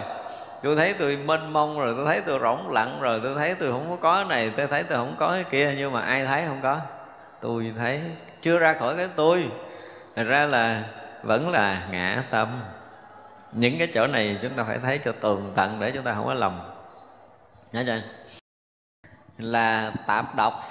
Tạp độc cũng như là phẫn độc mà nữa. Cái gì nó cũng tạp loạn, Cái gì nó cũng độc hại, Cái gì nó cũng dính nhiễm, Cái gì nó cũng ràng buộc. Cái gì nó cũng khổ. Tạp độc là cái gì thôi là là hết từ để mà có thể nói mà nói một từ là rất là chính xác. Rõ ràng là chúng sanh là một tạp độc cho nuôi ở trong tâm. Tất cả những cái cái không? Giờ cái từ tạp độc hay vô cùng á. Từ này rất là độc chiêu, phải không? Tạp độc. Nếu mình mình lỡ bị chửi đồ tạp độc là mình cũng phải cảm ơn nhờ nhắc nhở. Lỡ rõ ràng là tạp độc. Nơi tâm của chúng ta là gần như hỗn tạp tất cả những thứ mà từ hồi ngàn xưa cho tới bây giờ chúng ta thu gom. Nó là tạp nhạp, nó là tạp nham, nó là độc hại, chứ gần như không có cái gì là ngon lành hết đó nhớ chưa? Cái từ tạp động hay đó là hư sân hư sân là cái gì? Cái gì đó, nó rỗng. Nó không có thật. Mà mình lại quý cái rỗng đó. Mình mình trọng cái rỗng đó. Mình xưng tôn, mình xưng tráng, mình quý trọng đó mà những cái chúng ta đang tìm những cái chúng ta đang kiếm, những cái chúng ta đang hướng tới, những cái chúng ta đang gìn giữ, thì những cái đó là cái gì? Rỗng hết rồi. Xưa giờ chúng ta quen rồi. Ví dụ như mình giữ của, mình giữ tiền, giữ danh, giữ lợi, giữ cái đó là đối với chư phật, chư thánh nó là đồ rỗng. Hư sinh đồ, hư dối là rỗng. Chứ không có thật. Nhưng mà chúng ta nói thì nói vậy chứ, người ta nói nặng mình, câu mình chịu được không? Không nói cho mình là người nhưng người ta nói mình là ăn thú cái mình bắt đầu đỏ mặt tía tay liền. Nó hư sưng thôi. Ai dụng từ mình là con người hồi cái thở nào thì mình chưa biết. Cái nguồn gốc nguyên nhân từ cái thở ban đầu ai cho mình là người thì mình không biết nhưng mà mình chấp mình là người nó quan trọng hơn thú. Cho nên kêu mình là thú độc mình đâu có chịu đâu. Đó, mình là người đàng hoàng nói mình điên mình đâu có chịu đâu mình đang nói một câu lạng quạng người ta nói mình khùng, nó là sao, chửi tôi? Không phải khen tôi là khôn mới được chứ, đó là hư sưng tất cả những cái đó, những cái mà chúng ta được gán ghép do cái sự hiểu biết sai lệch của mình. Rồi chúng ta quý trọng, chúng ta bảo thủ, chúng ta gìn giữ nó. Là quay vi. Quay vi có nghĩa là gì? Là đối lưng với cái cái vô vi cái rỗng rang, cái thanh tịnh, cái sáng suốt. Mà chúng ta hướng về cái gì? Hướng về cái hữu vi, hướng về cái vọng động, hướng về cái bất an, hướng về cái sinh tử. Cho nên là khổ. Nếu mà chúng ta đang hướng đến cái vô vi thì sao? Là hết nguyên nhân khổ. Nên ở trong kinh kim cang đức phật nói là các vị thánh hiền khác nhau ở chỗ nào? Là người nào mà lấy vô vi để làm cái sự so đo cao thấp cái khác nhau ở chỗ đó. Tức là các vị mà càng ở sâu trong cái khổ tịch lặng vô vi, chừng nào thì người đó là là cao, chừng đó ở trong các bậc của thánh hiền. Có nghĩa là ở sâu trong định, ở sâu trong chánh định chừng nào thì những người đó là những người là bậc cao ở trong cái địa vị thánh. Là nhiệt não nhiệt não thì dễ biết rồi không? Phiền não nóng bức. Lúc nào chúng ta phiền não ừ, có nghe nóng không? Lúc nào chúng ta nóng bức, bực bội, có phải phiền não không? Thật ra cái này dễ hiểu, đúng không? Cái từ này, cái từ gần gũi dễ hiểu. Cái nữa là kinh hải Kinh hải cũng là nguyên nhân của khổ. Thì từ kinh hải là mình dễ biết rồi những cái xảy ra bất thường khiến cho chúng ta bị kinh động, chúng ta bị sợ hãi, chúng ta bị cuồng loạn, chúng ta bị bất an thì đó là nguyên nhân của khổ. Chư phật tử ở quan thượng thế giới về khổ diệt thánh đế, hoặc gọi là vô tích tập, là bất khả đắc, là diệu dược, là bất khả hoại, là vô trước là vô lượng, là quảng đại, là giác phần, là ly nhiễm, là vô chướng ngại. Những cái từ này chúng ta nghe cũng quen không có gì lạ lắm. Tức là vì cái phần diệt đế ở cái cõi quan thực là gì? Là vô tích tập. Diệt rồi, là tận diệt những cái tích tụ, những cái quân tập nơi tâm thức, không còn nữa cái chỗ mà không tích tụ, không quân tập không có nghĩa là bây giờ mình diệt trừ cái đây là chúng ta phải hiểu nó tương đồng với nhau ở cái phần diệt đế, ở các cõi nữa. Vô tích tập. Đó là không có tích chứa, không có quân tập. Trong mọi tình huống sinh hoạt của đời sống, mình nếu mình không tích chứa, không quân tập nữa, có nghĩa là chúng ta đang ở trong chân trời của diệt đế. Hiểu không? Vô tích chứa vô quân tập có nghĩa là là vô trụ. Đúng không? Thì như vậy là mọi người sống một đời sống thực sự vô trụ mới không tích chứa không quân tập mà muốn sống một cái đời sống không có trụ, không có trước thì cái người đó phải nhận ra được cái gì? Nhận ra được cái sự thật không trụ trước. Và khi mà người ta thấy được sự thật là không có trụ được, không có trước được, không có quân tập được, không có dính mắt được đây là cái thấy biết đúng như thật. Thì người ta mới sống đúng như thật. Cái này không phải là do mình tu để mình được không dính mắt. Không phải như vậy. Cái cảnh giới diệt đế không phải là do công phu để đạt được. Chúng ta nên nhớ, ngay cả cái diệt đế của cõi ta bà mình cũng vậy và tất cả các cõi khác đều cũng vậy. Cái sự thật khi một người ở trong cái diệt khổ diệt thánh đế của tất cả các cõi giống nhau vì đây là cái sự thật, đây là lý thật mà tất cả các cõi đều như nhau. Chúng ta nên nhớ đừng có nghĩ rằng là cõi đó nó tu nó mới được như vậy, không phải. Cái này là cái vốn dĩ đã như vậy rồi. Vốn dĩ là không có thể tích tập được nữa. Một cảnh giới hoàn toàn không tích, không tập, không trụ, không trước đó là cảnh giới thật của diệt đế ở cái cõi quan thượng. Và cõi ta bà chúng ta cũng vậy tất cả chúng sanh vốn dĩ đã có cái đó rồi, nhưng mà lầm lẫn mới là nghĩ rằng mình có thể quân tập được. Chứ sự thật mình quân tập cũng không có được. Mình nghĩ mình chấp trước được, chứ sự thật mình chấp cũng không có được. Mình nghĩ là mình trụ được, chứ sự thật là mình trụ cũng không được. Đó là một cái sự thật luôn xảy ra trong tam giới này. Thật ra là diệt đế ở trong cái cõi quan thượng nó cũng giống như ở cõi ta bà chúng ta là một người mà hay ra được cái sự thật không thể trụ được, không thể trước được, không thể quân tập được, không thể chấp trước được nữa. Đó là sự thật khi mà chúng ta hay ra. Và một lần chúng ta hay ra chuyện đó rồi là xong khỏi cần công phu nữa. Công phu làm cái gì? Quân tập cũng được, công phu làm chi? Đúng không? Nhưng mà mình không hay ra được sự thật này thì bây giờ mình một là lấy, hai là bỏ. Lấy là một cái sự sai lầm lớn mà bỏ là sai lầm lớn hơn. Chứ không phải lấy là bỏ là hay đâu. Thì mình thấy mình dính là một cái sự sai lầm rồi, phải không?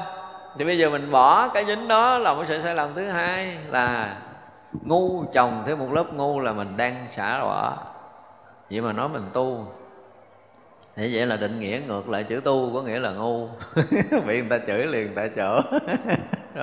Nói cái đó bị chửi liền tại chỗ. Bây giờ tôi đang xả ly, đang xả ly là ngu.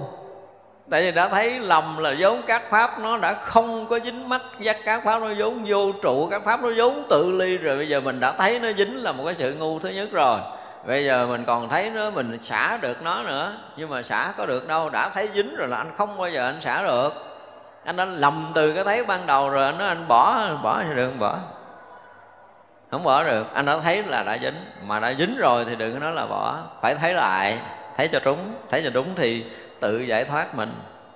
Một câu nói rất là hay. Người phương tây từ xưa giờ có một câu này được nè. Câu đó có thể xài được á. Thấy đúng là tự giải phóng mình. Còn thấy sai là tự ràng buộc mình. Đó là sự thật. Không có thể nào nói khác hơn được. Tại sao? Đây là mới thấy rằng tại sao mà mỗi câu một nghe ngàn ngộ. Á thấy được sự thật xong chuyện rồi, đâu có cần làm gì đâu, đụng cái gì rồi cũng xong. Nhưng mà thấy không đúng sự thật là đụng cái gì cũng không có xong, làm cái kiểu nào cũng không xong, thấy sai thì không bao giờ xong đúng. Đừng có cố mà công phu. Đã thấy trật rồi công phu càng lúc càng trật. Chúng ta phải thấy được cái điều này. Cho nên đối đạo phật đòi hỏi người ta phải có chánh kiến ngay từ đầu là như vậy nó giống như giờ nhập vô cái thiền tứ niệm xứ ngay từ đầu, không thấy đúng, tôi chấp công phu ngàn năm, ngàn kiếp, chứ đừng nói là ngàn năm. Ví dụ cái chú ý cái tập trung dùng cái thức để mà quán thân, thì tới đó như cái kỳ rồi mà chúng ta học tới cái ngũ quẩn, tới cái thức quẩn là bí thù lù hết cả bài, đúng không? Dùng cái thức để quán thức rồi lấy cái gì để quán? Đó, tới đó mới là một cái chiều phá phá chặt hết tất cả những công phu từ trước giờ của những người đã từng tu tứ niệm xứ. Và nói một câu như vậy tới có đó là tới đường cùng á, đức phật đưa một cái bẫy thiệt là lớn. Cho nên chúng ta thấy tu tứ niệm xứ thì sao được cái gì đâu. Dùng cái thức để mà tu tứ niệm xứ thì cái như là muôn muôn đời, bết lấp. Ra ngay từ đầu đức phật đã thoát, đã đã kéo thoát mọi cái công phu ra ngoài. Để đừng có dướng vào tâm thức rồi, nhưng mà mình lại không nhận ra mình cũng dùng thức để mình quán. Mình ở đâu? Ra không? Từ cái tâm thức nó thành mình mà mình tu cái pháp này, mình tu cái pháp kia là thức chồng thêm thức, dướng thành thêm dướng. Thành ra là đúng là thật cái sự thật của tất cả các cõi là không thể tích tập được. Đó là sự thật. Đây không phải là kết quả công phu. Nên nhớ là sự thật này nó đã vốn có trong tất cả các cõi trong tam giới này rồi chúng sanh thấy đúng hay là thấy sai thôi, chứ không phải là tu được hay là không được ở chỗ này. Nha. Cái thứ nữa là bất khả đắc. Đó, cái câu nói này nó làm sáng thêm ý hơn trước. Không thể được. Không cách nào được cả. Phải nói một câu vậy đó không có được. Không có cái gì mà được cả. Và không làm cái gì để được cả. Thì khi nào mình thấy rõ ràng là mình rất vào một cái chỗ, cái này thật sự là không phải hiểu nha. Hiểu là mình chết cái này không phải dùng cho cái đầu. Không phải. Mình tự động mình rớt vào trong cái cảnh giới là mình không còn làm cái gì mà mình thấy được hết á. Làm không được và không cách nào để được. Và không hề làm được cái gì luôn. Thực sự có một cái đoạn công phu phải rớt vào chỗ này. Mình tưởng tượng như vậy là cái gì đó. Mình bị ờ, bị ờ, đứt hết tay chân. Không có còn cái gì để có thể nắm bắt được và bị quăng ra giữa cái biển, mênh mông nó không cách nào bơi lội được nữa. Không có làm được cái gì hết trơn á, phải rớt vào cái đoạn này thật là chứ không phải đây là cái chuyện chơi đâu. Không để dành cho cái đầu. Chỗ này không để dành cho cái đầu. Không được là không được. Kỳ nó không cách nào chúng ta còn làm được. Còn làm được thì biết rằng là chúng ta chưa được. Mà không còn làm được bất kỳ cái gì thì lúc đó được gọi là được.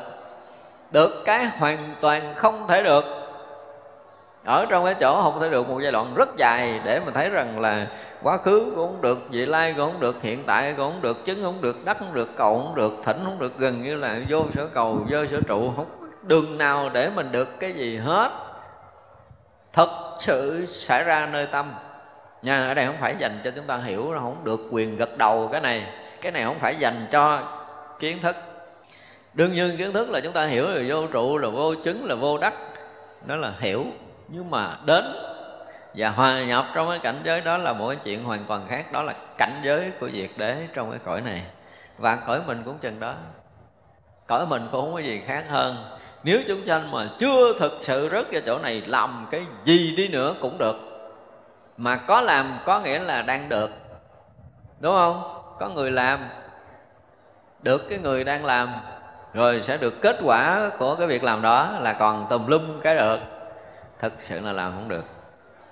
Cho nên ngày xưa có một vị tổ mà đến hồi ông ngộ rồi á, như ngày hương nghiêm rồi phải. Ngài nói ngày xưa ta nghèo, không có đất để cắm dùi. Bây giờ ta nghèo luôn, đến độ không có dùi để cắm luôn. Hết rồi, hết đường để để để làm rồi. Đó rớt ra chỗ cho xe đất này mỗi người mà thực sự bị rớt vào trong đó thì sẽ có những cái câu nói mà chúng ta thấy rằng có thể xài được cho muôn đời về sau một câu thôi. Đủ để có thể kính lễ rồi đó. Chừng đó để có thể đốt nhang lại không được rồi. Thực sự phải tới cảnh giới này. Thành ra là cái vô đắc bất khả đắc ha, bất khả đắc ở cái cái cõi quan thược này về cái diệt đế của họ nó cũng giống giống như cõi mình. Và cái kế đó là diệu dược. Là cái gì đó? Là thuốc mà vi diệu có thể diệt trừ tất cả những cái mầm móng bệnh tật khổ đau khắp trong tam giới này. Ở đó mới được gọi là diệu dược. Cho nên thuốc của Phật, Đức Phật gọi là gọi là đại y vương trị sạch hết một lần thôi, không có lần thứ hai. Là chúng sanh không bao giờ còn mầm bệnh nữa, không còn mầm đau khổ nữa. Thật ra nếu mà cái cảnh giới diệt đế hiện ra nơi tâm của mình thì dứt khoát là một cái siêu siêu mầm móng khổ đau vẫn không có. Hết bệnh rồi. Là người lành lặn một cách hoàn toàn, vô bệnh, vô hại trong tam giới này. Thì đó là gọi là diệu dược, thấy chưa? Là bất khả hoại. Ngộ lắm, không có sở đắc thì không có thể nào hư hoại, mất mát được. Mình khi mà mình đạt tới cái chỗ mà không được á thì chỗ đó mới là cái chỗ bất sanh, bất diệt, bất cấu bất tịnh, bất tăng, bất giảm á. Là hết khổ. Còn được cái gì cũng là tăng giảm, cũng là cấu tịnh, cũng là sinh tử. Hả chưa? Cho nên không thể hỏi được trong cái cảnh giới này. Cảnh giới này là một cái cảnh giới mà tuyệt đối không bị không gian bởi thời gian chi phối nó nữa. Không có hư hoại được tự động chúng ta rớt vào cảnh giới vô đắc vô chứng à, vô cầu là chúng ta hết rồi. Hết cái bị bị thời gian và không gian chi phối cho nên sinh tử không có hư hoại không bao giờ còn. Là vô trước thì cũng quanh quanh cái từ vô khả đắc thôi không có chấp trước được. Từ này mình quen cũng quen ha. Vô trước không có nghĩa là mình không chấp trước. Không có nghĩa đó nha mình không có chấp mình không có trước là mình được. Tức là gì? Mình xả ly à, mình xả bỏ, mình không vướng mắt đúng không? Từ đó không có đúng vô đây. Đây là một cảnh giới vô trước. Một cảnh giới không có thể trụ trước được. Nó là khác. Còn mình xả ly là chuyện khác.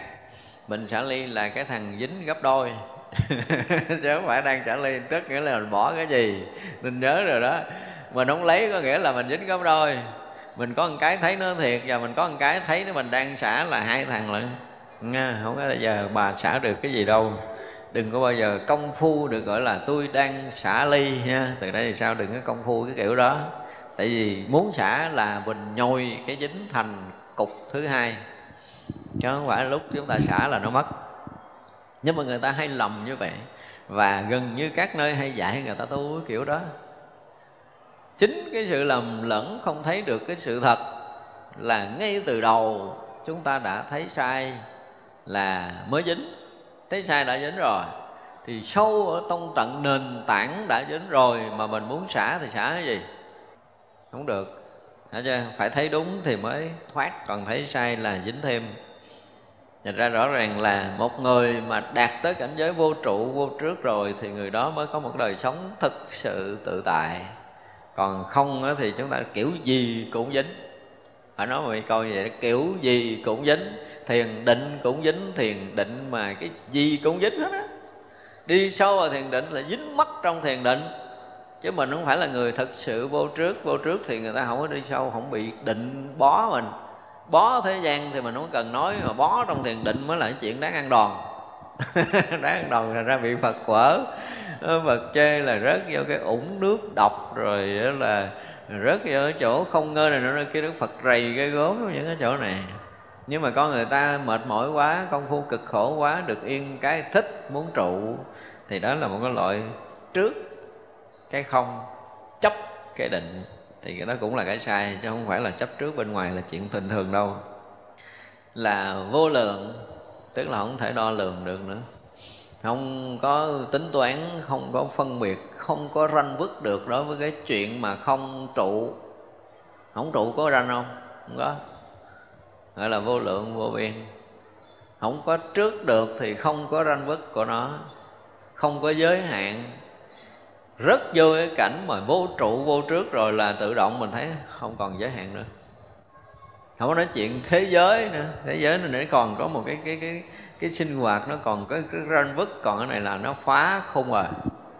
Rớt vào cái chỗ vô trụ, vô trước là hết tất cả những cái khung sáo thành ra là không có hạn lượng tính toán được là quảng đại.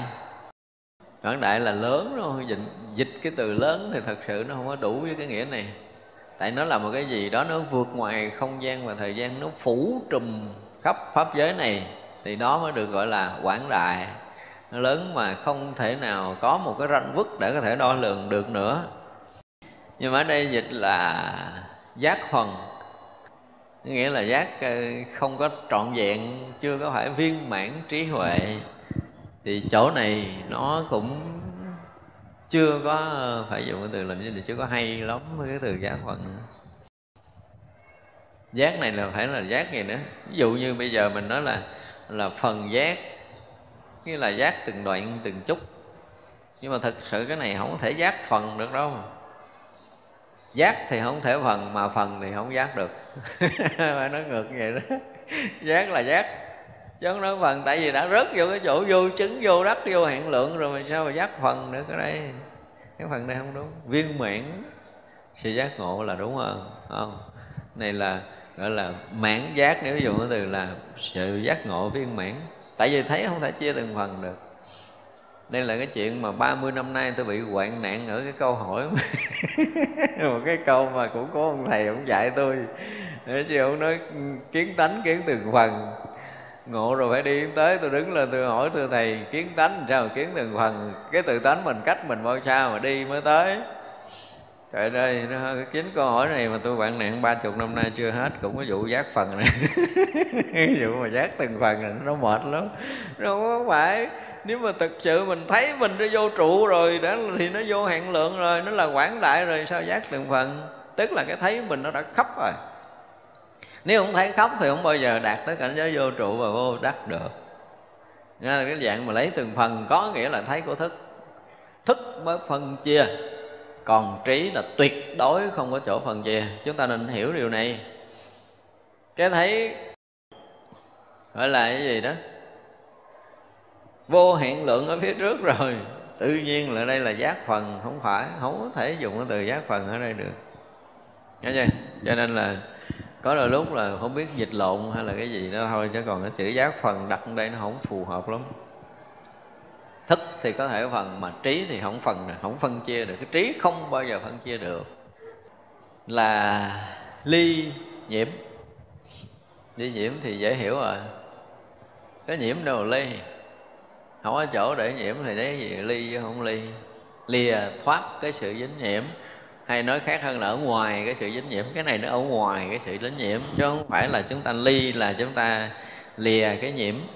Mà thực này nhiễm được. Khi mà chúng ta thấy vô trụ rồi nhiễm được mà thật sự cũng không ai nhiễm được cái gì. Nếu mà nói thật mình ảo tưởng, mình dính, mình nhiễm, chứ thật sự nhiễm mà được đâu. Không có cái gì nhiễm với cái gì đó không có gì dính cái gì nếu mà chúng ta thấy đến sự thật rồi là muốn nhiễm nhiễm không được nhưng mà người ta rất sợ nhiễm, đúng không?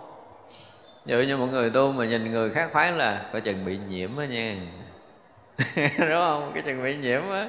Nhiễm không? Tôi cũng muốn nhiễm lắm mà nó nhiễm không quá được. Chứ không phải là tôi không muốn nhiễm. Thực sự khi mà mình đã thấy một cái ảo giác sinh ra mình bị dính nhiễm là mình thấy ảo và mình tưởng cái ảo đó là thật. Chứ không có chỗ nào nhiễm cái chỗ nào được hết á khắp cái thế gian này không có chỗ nhiễm nhưng mà mọi người nói làm sao mà tôi bỏ không được thì ơi không dính nhiễm là cái gì? Tôi nói, ủa, làm sao bỏ không được? Làm sao bỏ không được? Nói nghe coi. Nói thì bị người đó chửi một câu mỗi lần mà nhớ lại là khó chịu rồi đương nhiên, nhớ lại mà khó chịu có nghĩa là mình bị dính rồi đó. Đúng không? Nhưng mà dính được không? Nhìn sâu lại coi cái đó có phải là mình bị dính cho cái câu nói của người kia không? Chúng ta đừng có ảo tưởng. Đó, giống như bây giờ chúng ta thấy một hình sắc đẹp nào đó, cái mình về mình nhắm mắt lại, mình cũng có thể thấy hình sắc đó, mình ngủ, mình vẫn niệm, mình vẫn thấy, mình vẫn chiêm bao, mình thấy chuyện đó là mình đã dính chưa? Nhìn một cái góc nào đó thực sự là dính, nhưng mà nhìn sâu, thật sâu chuyện đó là cái gì? Có dính không? Không, cái pháp nó vốn, nó tự ly, nó vốn vô trụ, mà tại vì mình tưởng là mình trụ được, là mình đã thấy sai sự thật thấy sai sự thật cho nên ảo tưởng có dính nhiễm thì như vậy là lúc nào mình thấy mình dính có nghĩa là mình ảo tưởng mình dính nhiễm chứ không phải là dính thiệt. Cái thiệt là chưa từng dính nhiễm đó. Thì làm sao mà chúng ta phải thấy được tới cái thấy không dính nhiễm làm sao? Thì đừng ảo tưởng nữa thôi. Đơn giản là chúng ta đừng có ảo tưởng là mình dính dính không có được, đâu mà ảo. Tất cả những ý niệm dính mắc đều là ý niệm ảo, không có thật. Sự thật là không có chỗ để nhiễm tất cả chúng sanh không có chỗ nào nhiễm hết trơn á. Cho nên ở trong kinh pháp hoa hồi đầu mình đọc mình sốc ghê gốm nha đức phật nói tất cả chúng sanh vốn đã thành phật. Tôi nói làm sao đã thành phật mà bây giờ mình còn khổ còn chết này mà đã thành phật cái gì? Nhưng mà học sâu vô thì mình thấy rõ ràng là từ cái chỗ thanh tịnh đó, chúng sanh không có gì an trú được. Không có hay ra sự thật là mình giống không dính không nhiễm. Mình không hay ra sự thật này, mà không hay ra sự thật là vốn vô tích tập. Mình không hay sự thật là bất khả đắc của mình. Tất cả chúng ta đều là như vậy mà nhưng mình thấy mình đắc, mình thấy mình được, mình thấy mình dính, mình thấy mình nhiễm, đó là cái thấy ảo. Bị ai đó dọa mình. Không biết thì ai dọa cái điều này. Nhưng mà mình bị dọa tới đó mình chết ngất luôn, mở mắt ra mình cũng thấy mình nhiễm nữa. Cho nên mình mới khổ cho thật sự là nhiễm không được đâu. Không có chỗ để nhiễm, đúng không? Và cái gì nữa gọi là vô chướng ngại. Thực sự khi mà chúng ta thấy biết đúng là không có tích tập là vô sở trước, là vô sở đắc, là vô hạn lượng, là quảng đại gì đó. Nếu mà chúng ta thấy đúng vậy rồi thì không có chỗ nào vướng, không có chỗ nào ngại, không có chỗ nào mà không tự tại trong tam giới này. Chứ đừng nói trong cõi người. Hết chuyện dính trong cõi người rồi. Hết cái chuyện ngại trong cõi người rồi. Không còn cái gì nữa và tới cái chuyện không ngại là chuyện sâu của sinh tử cũng không ngại. Nghĩa là khi chúng ta thấy đúng rồi thì cái chuyện mà giữ thân hay bỏ thân là không còn khó khăn nữa. À, phải vô quá ngại cái chuyện dính mắt này nha. Giữ cái ngũ quẩn hay là không giữ cái ngũ quẩn này cũng không còn là chuyện khó khăn nữa. Muốn bỏ muốn xả ly muốn mang thân đi sinh tử hay là không mang thân sinh tử muốn cho ngũ quẩn này thành có thành không là chuyện của mình. Không còn bị cái gì lượng sượng nữa mới gọi là vô ngại nha. Chứ đừng nói vô ngại bên ngoài. Tôi cái gì tôi cũng chơi được tôi không có dính là coi chừng coi chừng đổ nợ không? Nhưng mà đối với thân tâm này nè thực sự là đối với cái thân ngũ quẩn này mình không có còn ngại nó nữa. Chắc thọ tưởng hành thức nó không còn làm phiền nhiễu mình nữa nó không có còn trói buộc không có còn che chắn mình nữa. Mà lúc nào muốn xài tới cái thân ngũ quẩn thì xài không xài thì ngũ quẩn liền thành không. À, trở lại cái vô ngại này đi cho nó chín chắn một chút chứ nhiều khi cũng có nhiều người đó là cũng ngộ đạo ghê gớm, sống tự tại gần như là sống bất chấp mọi thứ, cái gì cũng có thể chơi, cái gì cũng có thể lăn vô. Tôi vô ngại rồi, tôi không có dính mắt rồi, bây giờ tôi hỏi là, thiệt không có dính mắt chưa? Trả lời câu là, thiệt không có dính mắt chưa? Chưa có mấy người, phải không? Chưa mấy người đủ sức này, nhưng mà do cái lý luận học hỏi cái kiểu ba trời ba đất này nè, và nhiều người ảo tưởng rằng mình đã thực sự vô ngại rồi. Và đây là điều rất nguy hiểm cho rất là nhiều người tu tập. Nhiều người bị cái chuyện này lắm. Đang tu chùa bắt đầu là dẹp cái áo người tu sống tự do, tự tại ngoài đời. Hỏi sao không tu nữa? Có gì dính đầu tu? Tu giờ vô ngã rồi. Vô ngã rồi. Tôi nói, ủa, bây giờ á, thực sự là không có dính gì, đúng không? Không có ngại gì, đúng không? Không có ngại gì thì giờ giới của Phật 250 giới cũng vậy tỳ kheo Nếu mà mình sống trọn 250 giới mình sống được không? Sống được không? Sống không được, tức là còn ngại. Mà ngại giới Pháp, Đức Phật là cái loại bị đọa. Đúng không? Tại vì bây giờ tôi không có ngại Thì tôi sống trong giới Pháp, tôi không có ngại. Thì ngon sống thanh tịnh trong giới Pháp Cho đừng có bị ngại đi. Bây giờ thấy mặc áo người tu nặng rồi quá, Không có ngại sao được? Bây giờ sống trong cái cảnh giới tu giữ mấy trăm giới nặng quá à. Bây giờ tôi sống tự do, không có giới nào. Có nghĩa là mình sợ giữ giới, Có nghĩa là mình ngại giới Pháp là một cái loại ngoại đạo Chứ không phải loại chánh Pháp. Vậy đừng có lý luận tào lao mà nói một cái là bắt một cái dính à. Anh có đủ cái chánh kiến Phật đạo. Thứ nhất là bây giờ anh phải tự tại, Không còn ngại với cái thân nghèo năm quẩn này mới là cái chính cho nên đây mình mới nói để cho tất cả những người có những cái kiến giải mà thấy mình cũng được tự do, thấy mình cũng hiểu biết rộng rãi, thấy mình cũng cái này cái kia cái nọ đủ thứ rồi. Nhưng mà trở lại thân ngũ quẩn mình đi. Còn ngại không? Thọ tưởng, sắc thọ tưởng hình thức tự tại chưa? Bây giờ anh muốn anh không có đau cả đời anh được không? Anh muốn anh ốm, anh muốn anh mập, anh muốn anh sống, anh muốn anh chết, giờ nào được không? Đó trở lại đi giờ muốn chết a lê chớp mắt một cái đi. Được chưa? Chưa. Chưa là còn ngại. Nói cho bây giờ tự dưng mình bỏ cái thân năm quẩn này Mình thọ cái thân năm quẩn ở một cái cõi trời được chưa? Chưa, chưa là mình còn ngại. Mình hòa nhập trong cảnh giới của chư Phật để mình sống được chưa?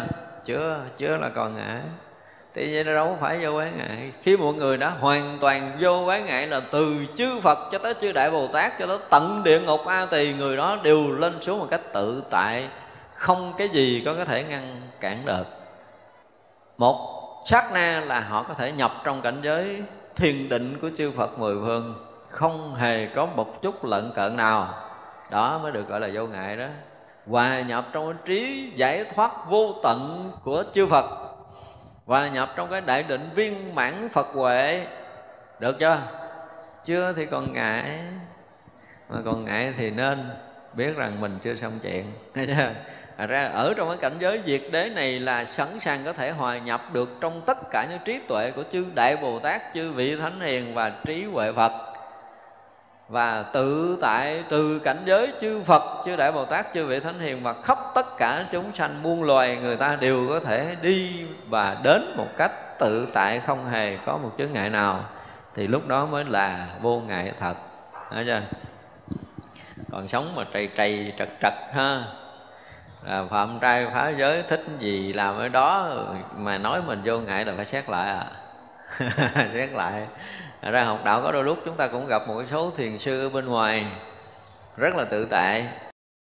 Chúng ta nhớ hồi năm ờ, phát chắc khoảng năm 2008 đúng rồi 2009 tức là trước lần tôi đi ờ, Mỹ thì cũng gặp một vị thầy từ bên Mỹ về. Là không biết ờ, cái gì đó, nằm mộng ở thuở nào á mà có cái sứ mệnh là phải hủy hoại cái cái cái dòng pháp của thầy Thầy Hải. Cho nên mới về Việt Nam kiếm. Và rồi sau đó cũng kết hợp với một số Phật tử bên Úc cũng làm nhiều chuyện lùm xùm trong năm 2009 đó. Thì uh, được một cái người Phật tử Việt Nam rước về một người uh, không có chồng rước về ở chung nhà và ở nhà đó thì lúc nào lên cũng gặp uống rượu thôi, không có chuyện gì khác để ăn ăn rượu, ăn uống rượu thôi, thịt bình thường. Thì à, cái người phật tử đó cũng quen với chúng tôi. Cho nên là ông thầy đó về cũng có mời lên. Và khi đó thì à, đem rượu thịt ra mời mình. Nếu tự tại thì cái gì cũng cũng làm được, nó đương nhiên rồi. Nhưng mà chỗ này không phải chỗ mình uống thì khi mà tôi đã tự tại với một người người đó phải đủ cái đẳng cấp à. Đủ đẳng cấp tâm linh để cho tôi có thể sống tự tại. Còn chưa đủ đẳng cấp không chơi. Hỏi làm sao đủ đẳng cấp làm sao? Không đủ đẳng cấp đó là chính câu hỏi đó biết rằng không đủ đẳng cấp không chơi. Đơn giản rồi anh chưa biết cái đẳng cấp tâm linh nó đạt tới cái mức độ tự tại là cái gì. Thì đương nhiên là không có làm. Nhớ chưa? Thành ra khi mà chúng ta thấy là đối với đạo phật á, người ta dùng cái từ, cái chư tổ dùng cái từ là gặp tay, kiếm khách nên trình kiếm, chẳng phải nhà thơ thì không có nói thơ. Anh uống rượu anh phải uống với ai? Chứ anh đụng ai anh cũng uống rượu là anh chơi, không phải trai tiếm khách của anh. Anh không phải là cái người có trí tuệ rồi, sao người ta chơi được? Anh biết tôi là ai cho nên rủ tôi uống rượu. Nếu anh biết tôi là ai thì anh được quyền rủ tôi uống rượu thì mới được mỗi câu của chư tổ, nó là gặp tay kiếm khách nên trình kiếm nhưng mà trước khi uống rượu phải nói một cái câu để tự tại. Bây giờ nếu như bây giờ anh sống một tuần lễ không uống rượu anh được không? Được chưa? Chưa tại vì anh gần như là anh bị ghiền rượu, giờ mặt biết rồi rồi. Đó là bị dính mắt rồi. Chưa nói tới cái chuyện khác, thì như vậy là không được quyền dùng từ tự tại rồi phật đạo nó là những cái rõ ràng ra khi người ta làm một cái điều gì thì nó sẽ tương ưng với cái việc họ đang làm để thấy rằng cái trí tuệ họ tự tại để họ thấy rằng cái việc này làm gì, mục đích gì. Ví dụ nói gì mục đích để khai mở cho một người khác để thấy rằng đạo lý là một cái gì tự tại, không dính mắt nhưng mà tôi có phải là người cần anh khai mở chuyện này không? Anh biết tôi là ai để anh khai mở tới chuyện này? Anh không biết. Và cái người, những người ngồi ở đây nè đó, khoảng bốn năm người người thanh niên ngồi đây nè anh uống một ly rượu anh khai mở họ cái gì? Hay là anh là cái người vui chơi mà vui chơi là đấm trước. Nếu anh uống ly rượu mà bốn người này ngộ đạo được á thì anh gọi là anh khai mở. Nhưng mà khai mở không? Tôi cho anh ngộ tới 8 kiếp sau mấy thằng cha này chưa sáng mắt nữa rồi sao khai mở được? Vậy là nó dốc. Đương nhiên là nó nói chuyện phật đạo nói chuyện tự tại là phải có cái cách của nó cho nên là rất rất là nhiều người bị rớt vào trường hợp này. À, mà đa số là những người tu thiền. Cứ nói tự tại vô quái ngại đừng có làm cái gì đó làm muốn nói cái gì nói muốn ăn kiểu gì đó ăn muốn uống kiểu gì đó uống là coi chừng vương nghiệp. À, ra tới hồi mình xuống địa ngục rồi mình thấy mình gỡ rong không ra tới chừng đó mới thấy ủa sao mình dính? Nó có những cái mất cười lắm mà tới hồi mình xuống ngồi địa ngục mà rõ ràng nó có những cái mà nó nó vô hình mà mình gỡ ra không được thì chừng đó mới biết rằng mình bị ngại. À, lúc đó thì muộn rồi vài ngàn kiếp ở đó chơi. Không? Một một chút tự tại trong mỗi kiếp này thì có thể là vài ngàn kiếp gỡ không ra chứ không phải chuyện đơn giản đâu. Cho nên là những người mà đã từng tu thiền lâu nay mà thấy mình tự tại thì phải coi lại xét lại đi. Cái thấy đạo lý mình tới đâu rồi? Mình tự tại ra vào cái thân ngũ quẩn được chưa cái đó? Có nghĩa là cái chuyện đầu tiên là mình sống chết tự tại cái đó sống chết tự tại thì cũng chưa chắc là một người đã triệt ngộ. Đối với chúng tôi là ví dụ như một người muốn chết, ngay đây chết liền, thì chưa hẳn là người đó đã triệt ngộ đâu à chưa, đối với tôi là chưa. Tại vì cái việc mà muốn sống, muốn chết tự tại, nó cũng là một cái dạng công phu còn mấy người mà thực sự triệt ngộ để có thể bỏ luôn cái thân ngũ quẩn là chuyện khác nữa. Chuyện khác nữa. Phải qua một câu hỏi nào đó để trắc nghiệm. Trước khi chết anh nói anh chết tự tại phải không? Trước khi anh chết tự tại cho tôi hỏi một câu. Câu một mà không coi thứ hai chi đâu. Tôi hỏi một câu là coi chừng đứng luôn chết không được nữa. Đừng có nói chuyện. Đó, ra là cái tự tại là khi mà nắm thân ngũ quẩn được và phải xả thân ngũ quẩn được vào được, ra được, tự tại để ngũ quẩn là không với tất cả mọi tình huống, tất cả các cõi giới mà mình đã muốn đi đến. Và tất cả những cảnh giới chư đại bồ tát, chư vị thánh hường sẵn sàng hòa nhập mà không có một chút nào dướng mắt dướng động, ngần ngại và không đạt đến. Có một chỗ nào đó mình không có đến được thì chỗ đó không phải là người tự tại, mà chỗ đó là trí tuệ phật. Thấy chưa? Chưa? Chưa thì còn ngại chỗ đó là thánh trí của chư đại bồ tát. Chớ chưa chưa chưa là còn ngại. Tôi nói những cảnh giới cao mình tới không được thôi, chứ đừng nói là những chuyện phàm phu. Chuyện phàm phu ăn ngang nói bừa thì nhiều lắm. Ngã tôi chơi mà tôi nói tôi đâu có dính đâu. Thì cái đó gọi là nói bừa, chứ đừng nghĩ là mình tự tại. Thật ra là thường đó là chư tổ mà làm một cái gì á mà gọi là rời khỏi giới pháp xa lìa giới pháp, xa lìa đạo lý là vì mục đích chính là khai thị, chứ không phải là vì mục tiêu sống. Nên nhớ điều này, có nghĩa là ví dụ như ngày nam truyền chuẩn bị chặt con mèo là gì khai thị thôi, chứ lần, ổng có lần hai đâu, không hề lặp lại lần hai. Những cái chuyện của chư tổ làm để khai thị người khác là không có chuẩn bị trước và không bao giờ lặp lại lần hai. Ví dụ như ngày thiện chiêu thấy chúng nuôi năm, sáu, trăm đứa mệt chết dạy không có đứa nào tu được cái con khỉ gì hết thấy chán. Tới hồi dỗ má mình kêu cái ông tri sự mua cho tao một con gà, mấy chai rượu, cúng má bằng một mâm rượu và mấy con gà nấu cháo, rủ mấy thầy lại nhậu chơi. Mấy ông nói sư phụ này phá giới hồi bỏ chùa đi trần ngài thiện chưa nói làm sao? Chỉ có con gà lít rượu tao đuổi được 500 cái đám tào lao đi. Vậy sướng chết luôn. Chỉ còn có bốn cái ông cao thủ ở lại. Vậy hiểu sư phụ mình làm cái gì? Khi mà nó thấy sư phụ mình làm là người đệ tử đó biết được như vậy rồi. Cho nên là đương nhiên là không có lên ngồi chung mâm nhậu với sư phụ, mà sư phụ nhìn lại là còn được bốn hạt chắc 500 hạt lép thổi một cái ba bát tiêu đó, nhưng mà thiện chiêu chưa từng lặp lại lần hai chuyện này trong cuộc đời. Đó là phương tiện để độ sanh nó là một cái gì đó bất thần và gần như duy nhất một lần. Còn sáng nhậu, chiều nhậu mà là tào lao, không phải không phải là cái loại tự tại, chúng ta nên biết như vậy. Cho nên khi nào mà chúng ta đi ra đường và chúng ta đi học đạo, cũng có dịp chúng ta gặp những người tự tại. Họ sống nghịch hạnh nhưng mà hiếm hoi có một người mà đủ chánh kiến Phật đạo để đi vào nhân gian không dính mắt. Đủ chánh kiến Phật đạo, chúng tôi dùng cái từ nó rất rõ ràng, phải đầy đủ chánh kiến Phật đạo để đi vào nhân gian không hề có sự vướng mắc nào. Thì đó là cái người mà chúng ta cần gặp để chúng ta học. Nhưng mà cái đó hiếm rồi. Không có dễ gì tìm. Thật ra nói cái từ tự tại nó là một cái gì đó nó kinh khủng lắm, Nó không có đơn giản như chúng ta đã từng đã từng biết lâu nay. Và những thầy tu thiền lôm cơm hay làm chuyện này lắm. Và đa phần là bị tắt liệm cái trí tuệ của mình. Chứ không có mở được đâu. Sáng xỉn trưa say chiều sập sệ rồi mở gì? Mở cửa địa ngục thì có mở cửa thiên đường thì khó. Ra là không thể tự tại kiểu đó rồi. À, cho nên chúng ta thấy là chúng ta rời khỏi giới pháp của đức phật. Mà phải lặp lại lần hai thì biết rằng chúng ta có cái gì sai. Nên nhớ điều này nên cái gì? Cái phương tiện độ sanh làm cái gì duy nhất thôi.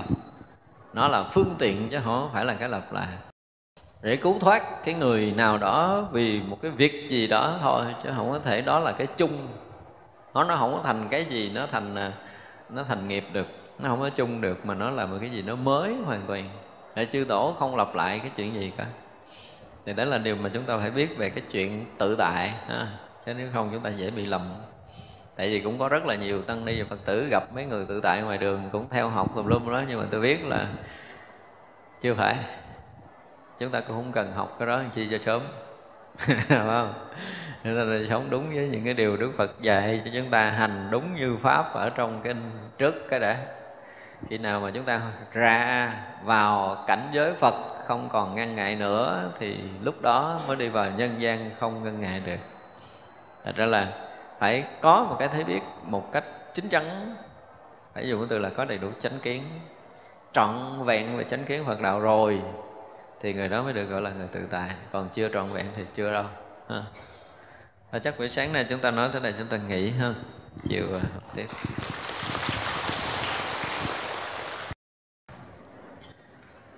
chúng sanh à, vô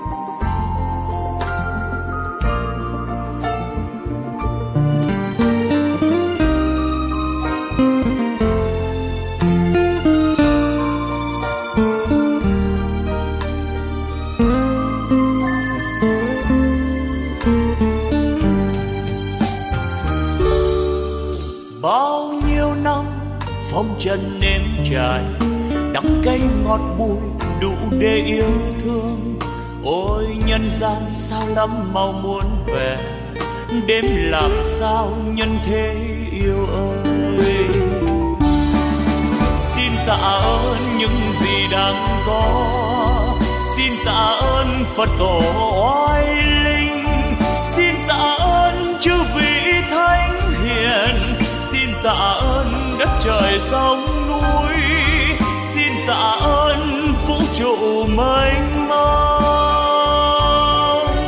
xin đa tạ, xin trọng ơn tất cả đã cho tôi hương vị cuộc đời, đã cho tôi vì ngọn trần gian, đã cho tôi niềm đau nhân thế, đã cho tôi trí huệ tuyệt vời. Để bây giờ đạo đời tỏ ràng ánh đạo vang tỏa khắp nhân gian. Ôi cực lạc, ôi niết bàn miên viễn. Ôi thế giới muôn ngàn hoa rộ nở, âm nhạc reo vui khắp chôn trần gian.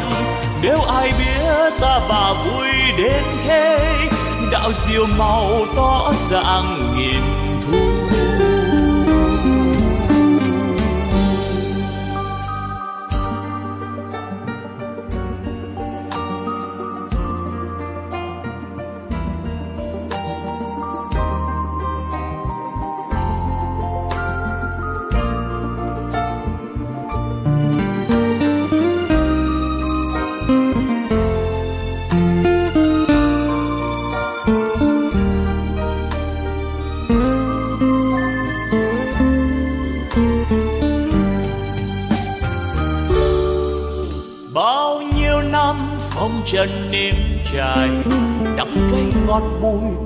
để yêu thương. Ôi, nhân gian sao lắm mau muốn về. Đêm làm sao nhân thế yêu ơi? Xin tạ ơn những gì đang có. Xin tạ ơn phật tổ oai linh. Xin tạ ơn chư vị thánh hiền. Xin tạ ơn đất trời sông núi tạ ơn vũ trụ mênh mông xin đa tạ, xin trọng ơn tất cả đã cho tôi hương vị cuộc đời, đã cho tôi vị ngọt trần gian, đã cho tôi niềm đau nhân thế, đã cho tôi trí huệ tuyệt vời. Đạo đời tỏ ràng ánh đạo vang tỏa khắp nhân gian. Ôi cực lạc, ôi nghĩa bàn miên việt ôi thế giới muôn ngàn hoa rộ nở, âm nhạc reo vui khắp chốn trần gian. Nếu ai biết ta bà vui đến thế, đạo diệu màu tỏ ràng nghìn nếu ai biết ta bà vui đến thế đạo diệu màu